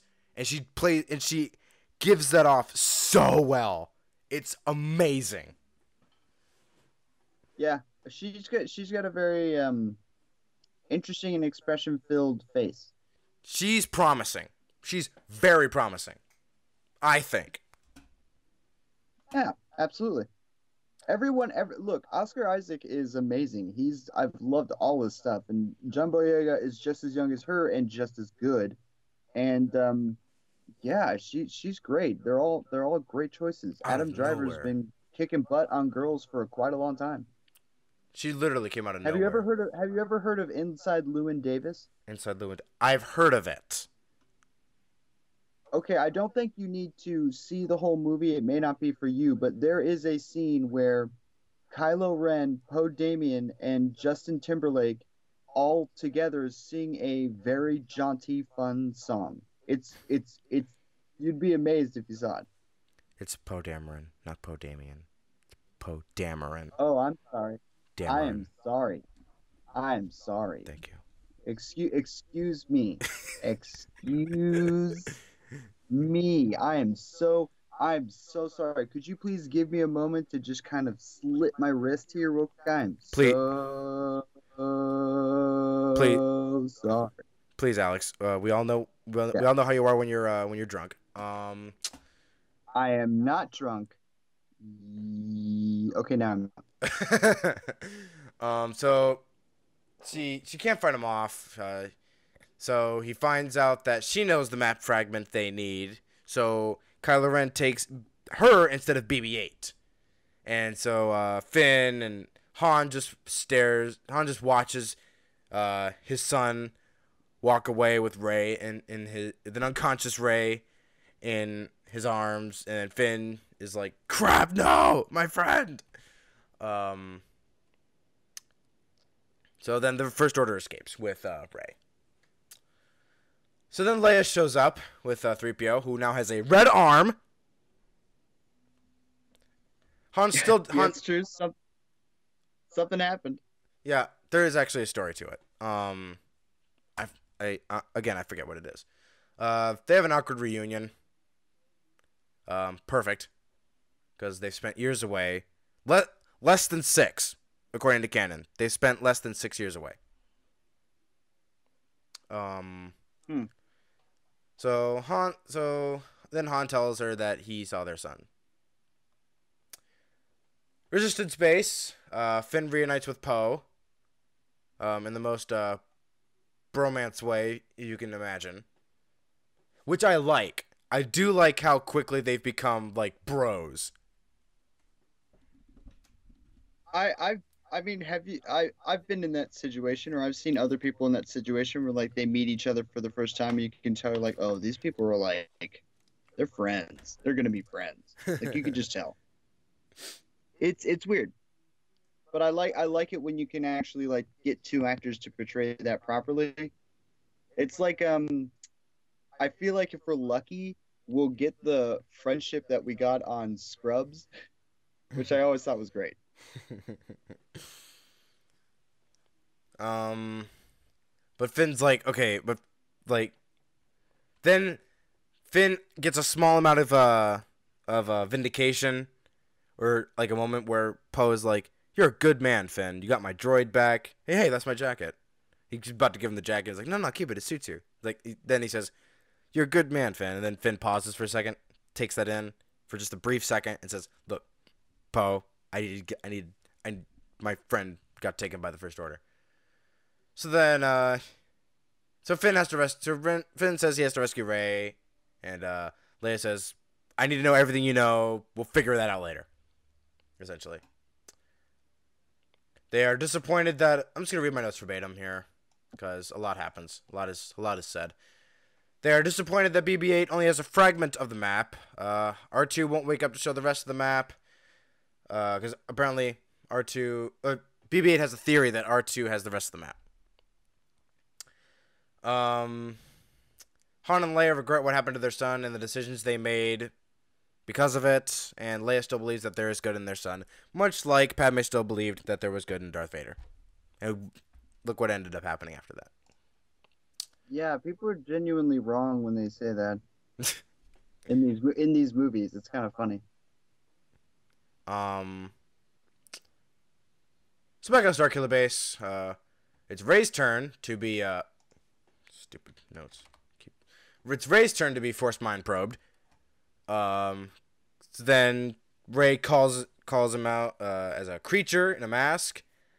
Kylo Ren responds greatly by taking off the mask, by taking off his helmet, and revealing a baby face.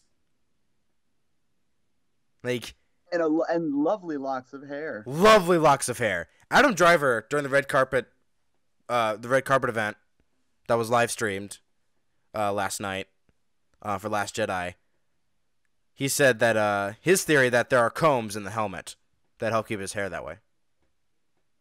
that makes sense. I immediately called for that to be canon.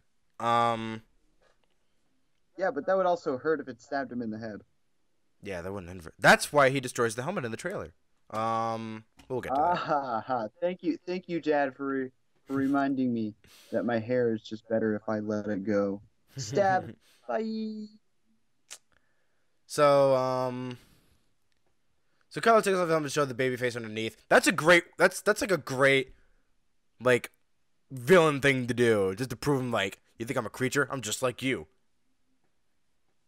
It's great. Yeah. So he, is he is uh, he's undercutting expectations. so then he begins to, uh, do the hand thing where he uh, do, where he uh starts to force a mind probe. I do like the sound effect, like the low rumbling sound effect or bassy sound effect with the, when the force is in use.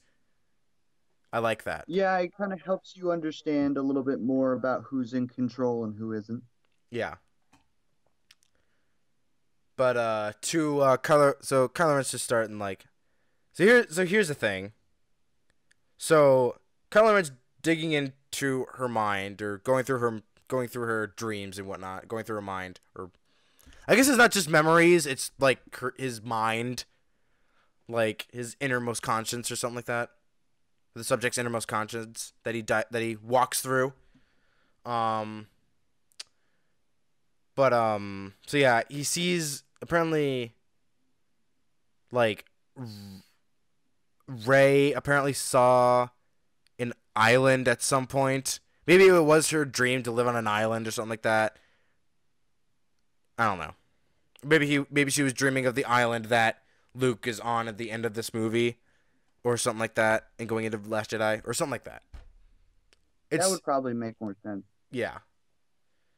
So he digs and digs into her mind, but to his surprise, she begins to fight back. And starts reading his mind. And then, so, pushing him back altogether. the So, the Force is awakening. exactly. Um, so he tells, uh, so he tells, so he goes and whines to Snoke. I'm kidding. He, he he's like, Snoke is like, of the the scavenger girl resisted you. then Hux Hux come She's powerful. She's untrained. but stronger than she. She, she's stronger than the force, untrained but but stronger than she knows. So then Hux comes in to rub it in, essentially. Snoke's uh, Snoke tells Hux to point Starkiller Base of the Resistance base, and tells Kylo to bring Rey to him if what he says is true. Oh crap! He didn't need to do that. I don't think. Um. Mm. So then we got another moment where Rey, out of the blue, mind tricks her way out of capture. Now, my theory is Kylo Ren, while digging into her head, pressed a button he wasn't supposed to press. Like there was a big red button that said, Don't press. Do not press this button. And he pressed the button. And that has activated something in Rey that compelled her to try to um, mind trick her way out of Daniel Craig in a Stormtrooper outfit. Okay, so are you saying that she always knew how to mind trick and he just pressed the suppress button off? Or are you saying that she learned something through the Force when he sort of opened the floodgates? Though, like, maybe when she was fighting back against the mind probe, like she learned a trick from him. Maybe. That's a possibility. She was in there. She understood what was going on with his fears. So yeah, that was actually I don't know if you knew this, but that was actually Daniel Craig that got mind tricked. That was him and No, I knew that. I always thought that was pretty cool. I could never tell. He's got such a great accent. Well, most of the, the I mean, it just he's British, and for the first few movies, especially the first one, everyone was kind of British who wasn't the main cast. True. Uh, Kylo Ren comes into an empty chamber and uh, he throws another fit. While two stormtroopers are about to go through the hallway, they stop and they slowly turn back around. awesome. this movie's great at this Yep. point. Um. So then, um, Starkiller Base is like we find out that Starkiller Base uh, is uh, sucking the a star out of existence, which which is why it's called Starkiller. Then we got the worst part of the mo- the worst part of the movie for me.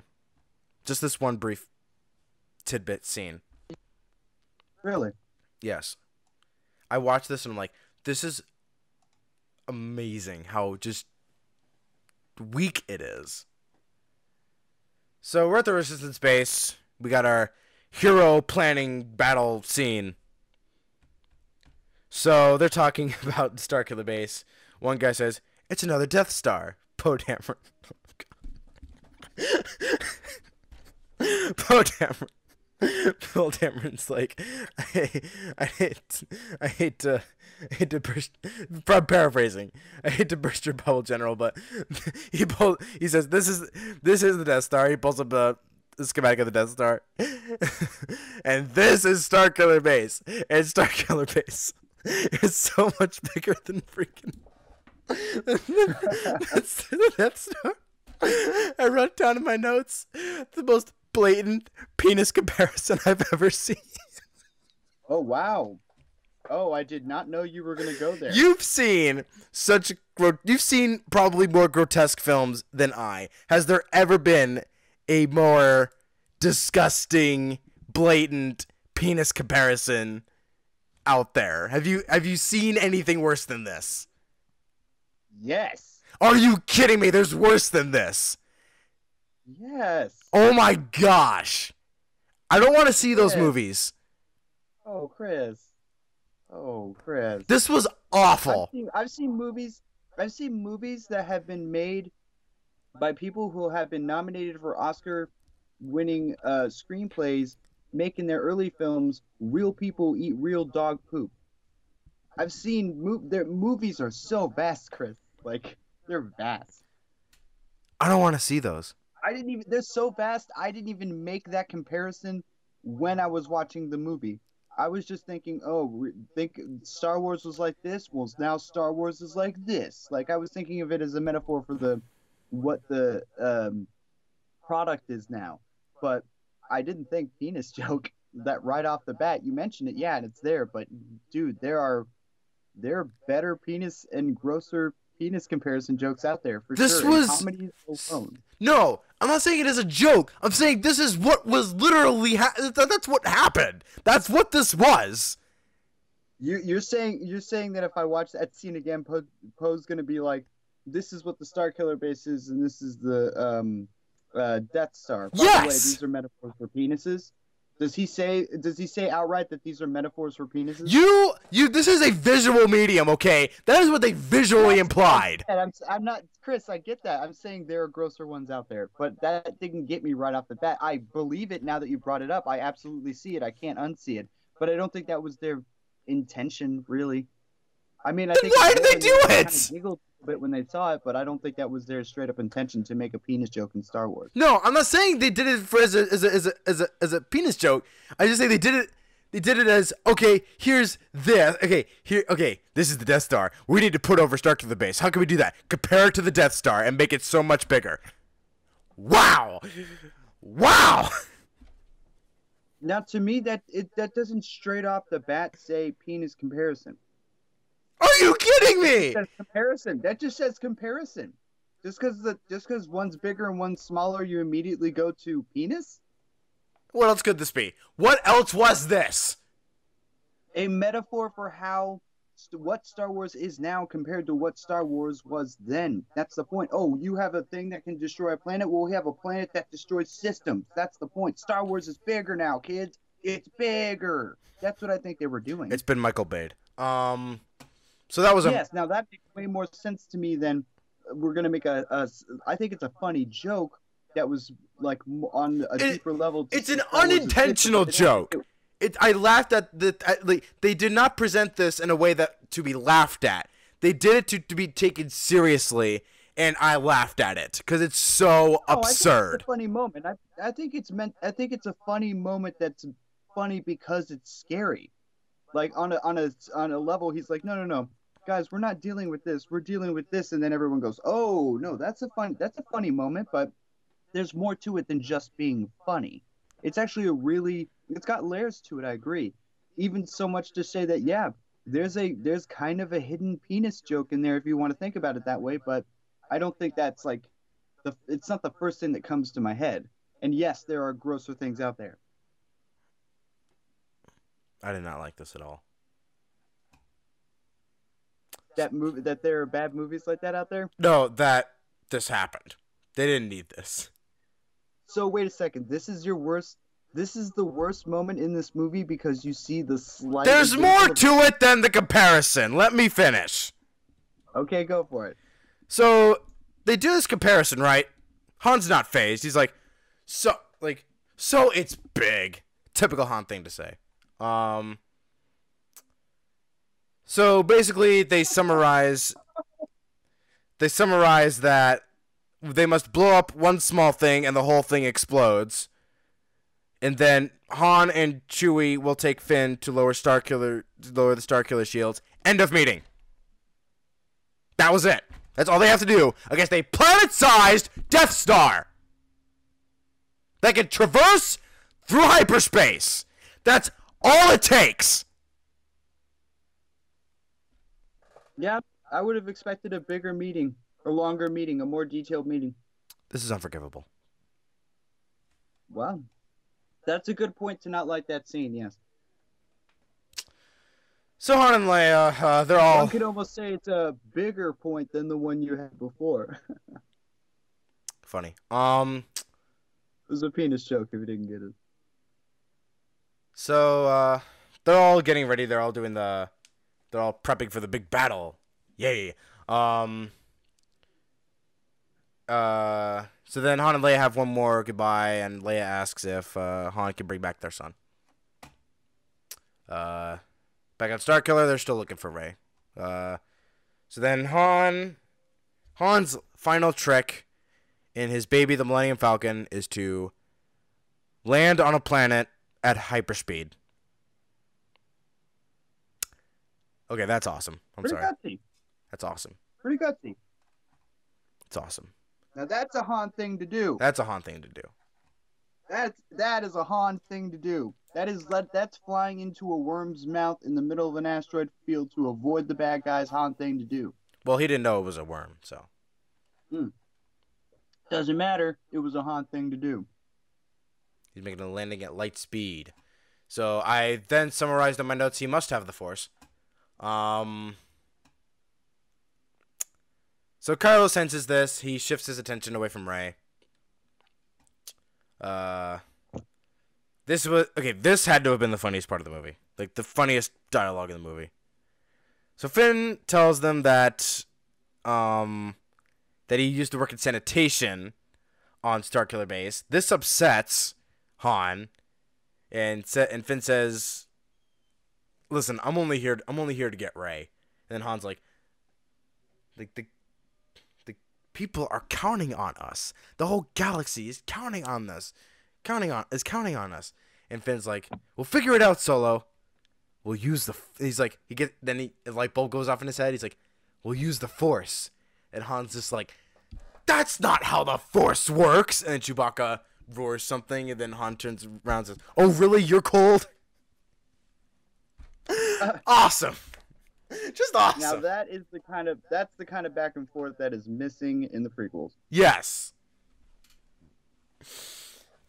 Um. So then we got another sad. We got another sad moment, or part of one. Yes, yes, yes, yes, yes, yes, yes, yes. Um. So they so instead they enter the bay. So um.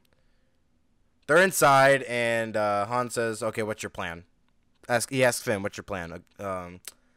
I have an idea. And Finn's like, I have an idea. So they enter the base and they capture Captain Phasma.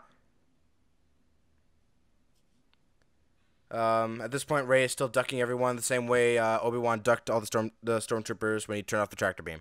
Clues, everyone. Clues. Clues. Um, I'll get to it later. So I wrote. So I'm just gonna write down my notes verbatim on this next part. All caps. Phasma lowers the shields. They throw her into a trash compactor. What was the point? What do you mean? Let me break this down. Well, So they have the point of like. so they have Phasma at gunpoint. They Mhm. tell her turn you got you got lower the shields. And she's like, You're making a big mistake. So then she just does it. And then Yeah, she has a gun to her head. and then she's like, You know, you're not gonna survive this. You're like, You're not gonna survive this. My stormtroopers will storm this block and kill you all. And then so they decide, okay, let's throw her into a trash compactor. That's all we got of Phasma. Who was promised to be the Boba Fett of this new of this new franchise. So far, spot on. They got it spot on. spot on. She was on. useless. Uh, but but now we have trailers, and now we know she's around, and she fights Finn. I'm saying in this movie, so Yeah, far, I agree. This, useless. In this, I mean, in this movie, they play her off like even if you didn't see any of the promotional material, even if you didn't know who Captain Phasma was as a character, like you, you just the way she looks and acts and has a relationship with Finn, it you think she's gonna be bigger than she is, but really in the movie she's just the boss, boss lady. It's sickened me. This movie was starting to fall apart really Yeah. quick. I mean, the whole point is they're gonna build on it. It- It's a trilogy. I I've watched the movies. When I watched Force Awakens, I understood it as the first part of a trilogy. So even though Phasma was put in a trash compactor, I didn't think she was not gonna come back. So then, uh, yeah, Resistance then launches, launches their attack, and a whole battle happens. So they finally find Rey. They, uh, Rey's thankful that Finn decided to come back for her, I guess. So, did you ever get the implication of romance between the two? Because now that I watch it again, that's not what I don't think they were that were they were implying that. Uh, I think Finn likes her for sure. Yeah, Um, and I think she has bigger things on her mind than Finn, but I think she, I, I think she likes Finn and has just bigger things on her mind. I think if she spent more time with him, she probably would. But that's the other thing. Finn's got another love interest in mind, you say, so I guess that's not where they're going then. As of this movie, he does not. Um, but yeah. So they go outside. They're about to make their escape, uh, but then they see the resistance struggling to blow up this weird octagon thing or hexagon thing. Um, but so they decide to help with uh, the charges they with the uh, with the detonators they they brought. So Rey tampers with the system and helps them get inside the thingy. And uh Han so Han and Chewie starts uh Han and they start setting charges separately. Kylo Ren comes in, walks along a typical Imperial railingless catwalk. Typical. Yeah, yeah, they don't care about safety regulations at all. Nope. That's starting to become a really big joke now. Um so Han follows him and calls him by his real name, which is Ben.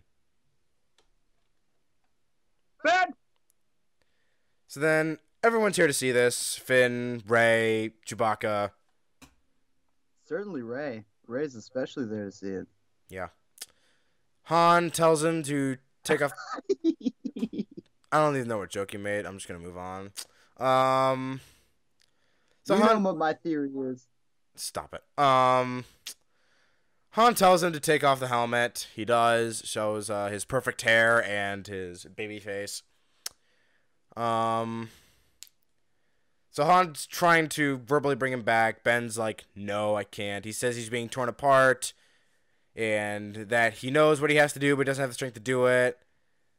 And he's asking Han, "Well, can you help me with this?" Then Han's like, "Sure, anything." So he offers Han the lightsaber, drops the helmet, but then Han grabs the lightsaber, but Ben doesn't let go.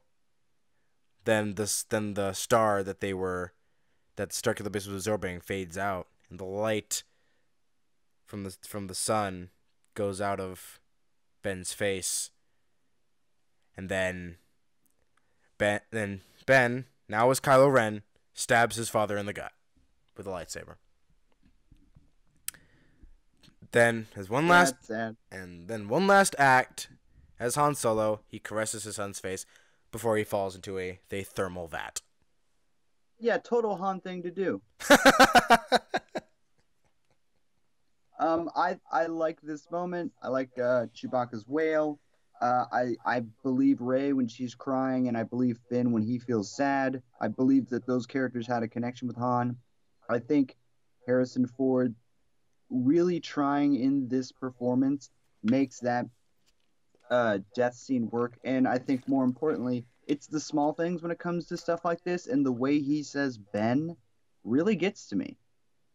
People, when this first came out and I saw it a few times, I'm like, I don't think they did it right. I feel like they should have done something else. I wasn't exactly sure what else they could have done, except make him go out in a blaze of glory or something like that, which probably would not have been as effective. It would have been cliche. It would have been cliche. Um, if he would like died in the Millennium Falcon, flying and sacrificing himself, it would have been a a lot like Star Wars, but Yeah. also it just would have been a lot like everything else. And I like that this is a calm, pensive, character-driven death scene. yes. Very, very opera. Okay, the main complaint that people had with it, I remember now. The main complaint people had with it was that it was it was seen from a mile away. As soon as they stepped into that room, I think pretty much everyone knew what was going to happen. But then I'm like, is that really a bad thing? I think it only works if you look at it within the context of the trilogy and also within the context of storytelling since the first Star Wars. Uh, if you watch the first Star Wars, even though it's the first time that moment has really kind of been popularized, when Obi Wan steps away and fights Vader, you know he's gonna die. You know it. You know he's not gonna win. You know he's gonna fail. You know this is a stall technique, and you know he's sacrificing himself that the movie's not over and he's not to stick around. He's an old man. And that is exactly what you feel when he goes there. But the thing is, you don't really know how the scene's to go down. You know he's to die. You just don't know what's to happen. That's why the quiet mood and the intimate setting and the actual conversation he has with his son, which is quite manipulative on his part. And then you see the actual murder itself, and it's just, it, it's it's cold, man. It's cold blooded, and it's hardcore. It's it sticks with you, and I think that's what people have a problem with. I think that I think it it's too personal for them, despite the fact that they can see it coming. It isn't that that they see it coming; it's that what they get was something fairly personal. So then, also, then, as Han's falling into the abyss, uh, great shot of um, Ben slash Kylo Ren as he has like he has an expression of mixed feeling about the whole thing. Then you get a brief shot from the Resistance base with Leia, how she reacts to it. There's an awesome light score to it because John Williams is great. Um, Yeah. It worked. so Chewie roars in pain, just completely gives up on the kid. He shoots him, and, and then he shoots at him, and he hits him in his like in his hip. And um, so Finn and Ray, uh, they they run away without, but not before exchanging a look with Kylo Ren. So they flee into the forest. But then Kylo Ren, with his Jedi quickness, catches up, is actually in front of them. I don't know how that happened because they cut a speeder chase scene out of the movie, which would have gone right here. But uh, yeah, Maybe. no, that's what happened. They did have a cut speeder chase. Oh, okay, you alluded to that. It was a maybe, but it sounds like that happened.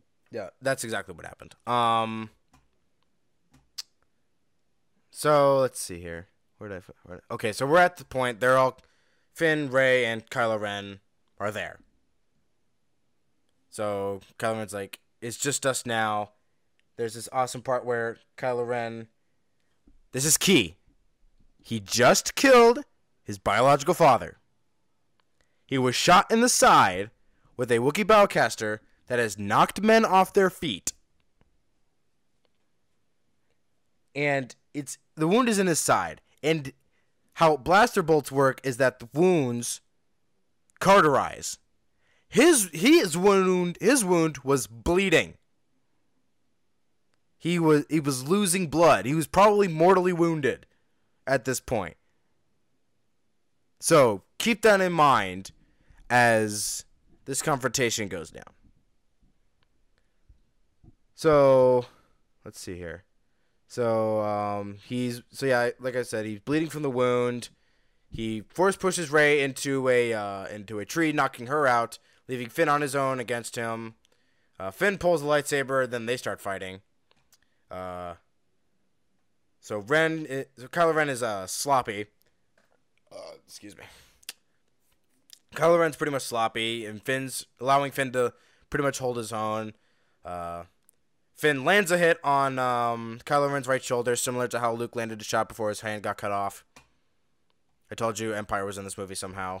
Um, but That- Ren, that's it. if anything, um, Okay. Okay. but I was gonna say the snow, but all right. but uh, Kylo Ren uh, take uh, takes him out quickly after that. So then we got, uh, so then Ren, Kylo Ren, tries to pull the Skywalker lightsaber to him, and uh, it's not working at first, and then it finally go, and then it finally moves. It's coming at him, moves, flies right past him, and it it uh, and uh, Rey's there to catch it. So Rey has the light, does the Skywalker lightsaber. She ignites it, and then they start fighting. I wrote down she fights like Palpatine with less flips, which throws a wrench into every theory, it seems. And that she's doing just as well as Finn was. Yeah, she's untrained. She's untrained. And Kylo Ren is mortally wounded, which is how they were hanging on their own. Which is how they were holding up I'm their not- own. I, I, I agree with you. I never. I'm not sitting here saying No. I don't. I, I think People- works. That's the reason it's there. People have said they don't believe how Finn and Rey were able to hold their own against a trained opponent. A, Well, they're, Said they're opponent. because they make it very clear in the movie that that blaster can blast someone from far away and can send them flying. It's a powerful gun, and yeah, he got. He's blasted in the emotionally distraught. and he's emotionally distraught and conflicted. Yes, he, he. There were many. There were many problems, but he wasn't at his A game. No, he was not. In Last Jedi, he probably won't be either, but more so than he is in this movie.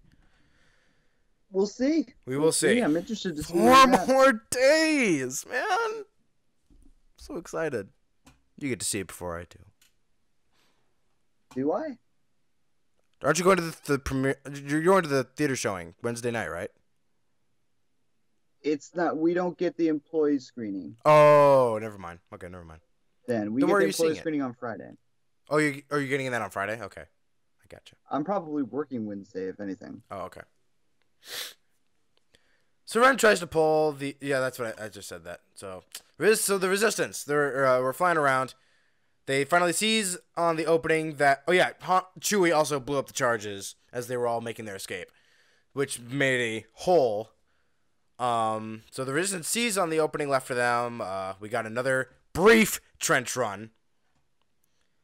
So uh, Poe Dameron, being the uh, hero that he is, he flies inside this uh, this uh, this small little crevice. He manages to fit right inside, um, and he blows everything up. He then he flies right back out, and then the thing that they needed to blow up blows up. If you want to be technical, it's a thermal oscillator. I know it's a thermal oscillator. I know, people. I know. Um, Hey, what? What's a thermal oscillator? something that blows up Starkiller Base. I don't know. Um. So Rey and Kylo Ren, they're still so the, now the planet's starting to blow up. Rey and Kylo Ren are still fighting. The planet is now breaking. Uh, Rey is backed into a corner. She's about to. She's like on the side of a cliff. Kylo Ren's like, "You need a teacher. I can show you the ways of the Force." And then Rey's like, "Oh yeah, the Force, that thing." So then she finally closes her eyes, like Maz Kanata asked her to do back on Takodana. She embraces the Force, and then she starts going to town on Kylo. Cutting him up. So he put one in his knee, and then on his face. His And- and uh, and I guess um, so it horribly scarred him. And before she could do any more, in the name of Han Solo, the planet separates the two. That's a force moment. I think. That's a force Good heavy moment One. Good argument for one. Because she's about to like finish this guy off, and then the planet just like separates them. It's like, nope, we will table this for a later time. Like this is not meant to be yet. This confrontation is not meant to be yet. So then, um, so then she then then she goes and runs back for Finn. So then Snoke, uh, so Hux goes back to Snoke's holo- holo- hologram. Thank God it's a hologram. Um, and Snoke tells Hux to fall back and bring Kylo Ren to him, for he must complete his training. Oh dear. So uh, then we got. So then Rey finds Finn unconscious and with a horribly scarred back, and then turns him on his back. Well done. Um, Yeah. medical expert right there. Um, The Rey, dirt in the snow is supposed to help, I guess. but gravity, man. Well, I guess gravity's must have been failing at that point. Um, so Rey cries over Finn's unconscious body when Chewie with the Falcon comes with to rescue them. They all escape from the exploding Starkiller base. Ooh, boy, did that upset me. Ooh, let me tell you. First off, Oh, here comes here comes your rant. you got this system destroying planet planet killer planet sized planet killer system killer star killer. Um so you built this thing. You're in the okay you're in the writers room. Let's do another death star. You Okay. couldn't keep it. You couldn't make it a focal point of this trilogy with this thing looming around. No, they got to make another one. Why couldn't they keep this? It would have made It has to be like a New Hope. Ugh, this. It made me so. This makes me so mad. It's like they could have kept this and fleshed this thing out and made it a bigger thing than it than this Death Star ever was. Because there was only. Yeah. Because then they didn't have to make two Death Stars. But now. Yeah, now, but that makes it. I mean, it does suck that they didn't do enough with it, but it makes me wonder what the uh, destruction of it is going to lead to in the next movie. no. Okay, forget the comparison bit. This is unforgivable. They could have done something with this. Instead, they just blew it up. Ah, who cares? It's a giant ship. It's a spaceship. Who cares? It's a planet. Um. That all that is also a spaceship. Blew up like a spaceship, not like a planet did. Back on Resistance Base, they got They, didn't- heroes. they didn't go down inside a planet and blow up its thermo something or other like that thing was put there when it was turned into. No, no, spaceship. they did. That's what they just did. The thermal oscillator. is a man-made thing, correct? Yes. No, Starkiller Base is not. The thermal that they put oscillator is. A planet. Yes. That they put inside a planet. So they blew that up to blow up the planet. They blew up a spaceship. They went inside this thing to blow up the Beckett. Yeah. th- shut up. Shut up. Um. So back at the Resistance Base. uh, I freaking hate what they do with Starkiller Base. I'm sorry. They just. Ugh. Resistance Base. Heroes welcome. Leia. Like. Either Leia skipped Chewie or they think they skipped each other. Like they were not focused on each other at all. Especially given how Han is dead now. They did not immediately go for each other. So Chewie walks back, walks with Finn. People focus on that moment. I, people focus on that moment as a detriment a lot, but to me, I think it says a lot about who those two are. Which is, I think a long time ago they always had, uh, they made a decision that was if if Han ever died, that they had already made their peace with it, maybe together, because he was a pirate, because he got in so many scrapes. If something ever happened, they didn't need to hug each other; they just understood. That's how I kind of came to grips with that scene.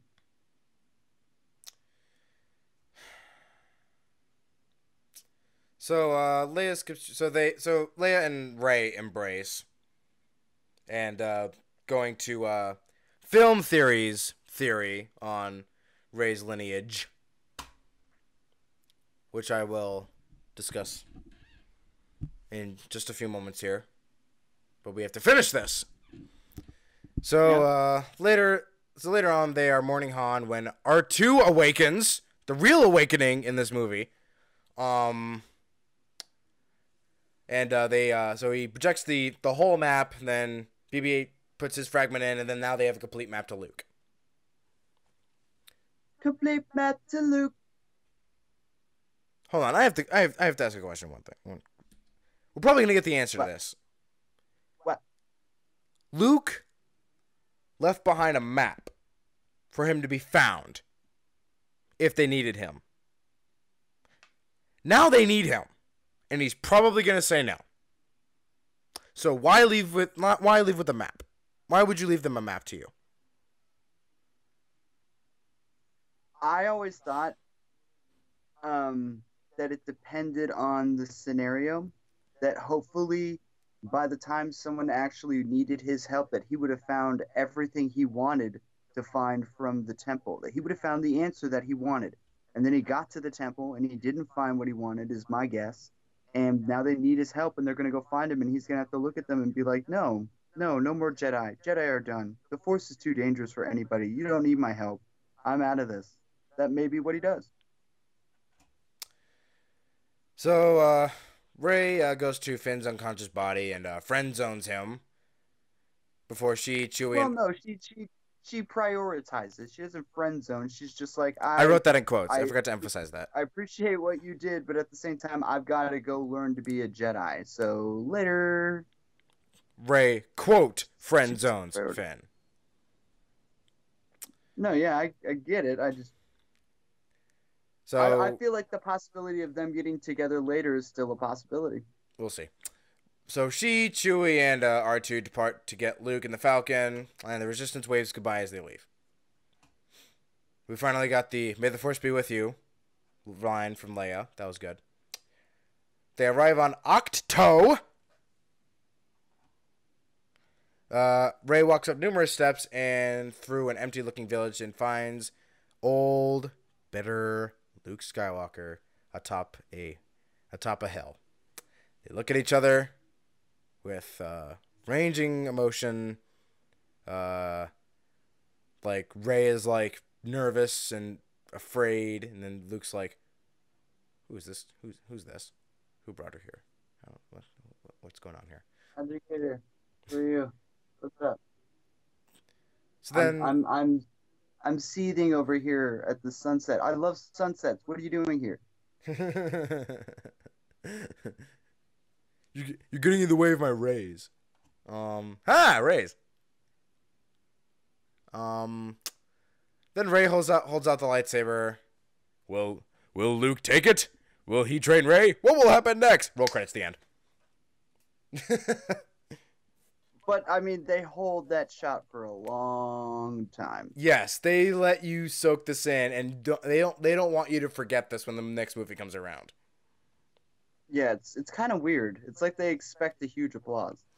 Do you think Rian Johnson filmed the last part of this of this movie? Like this particular part? Um,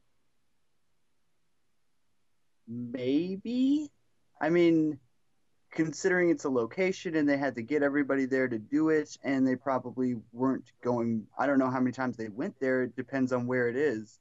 Um, so yeah, if it's really super far away, then they probably shot it all on location in one time.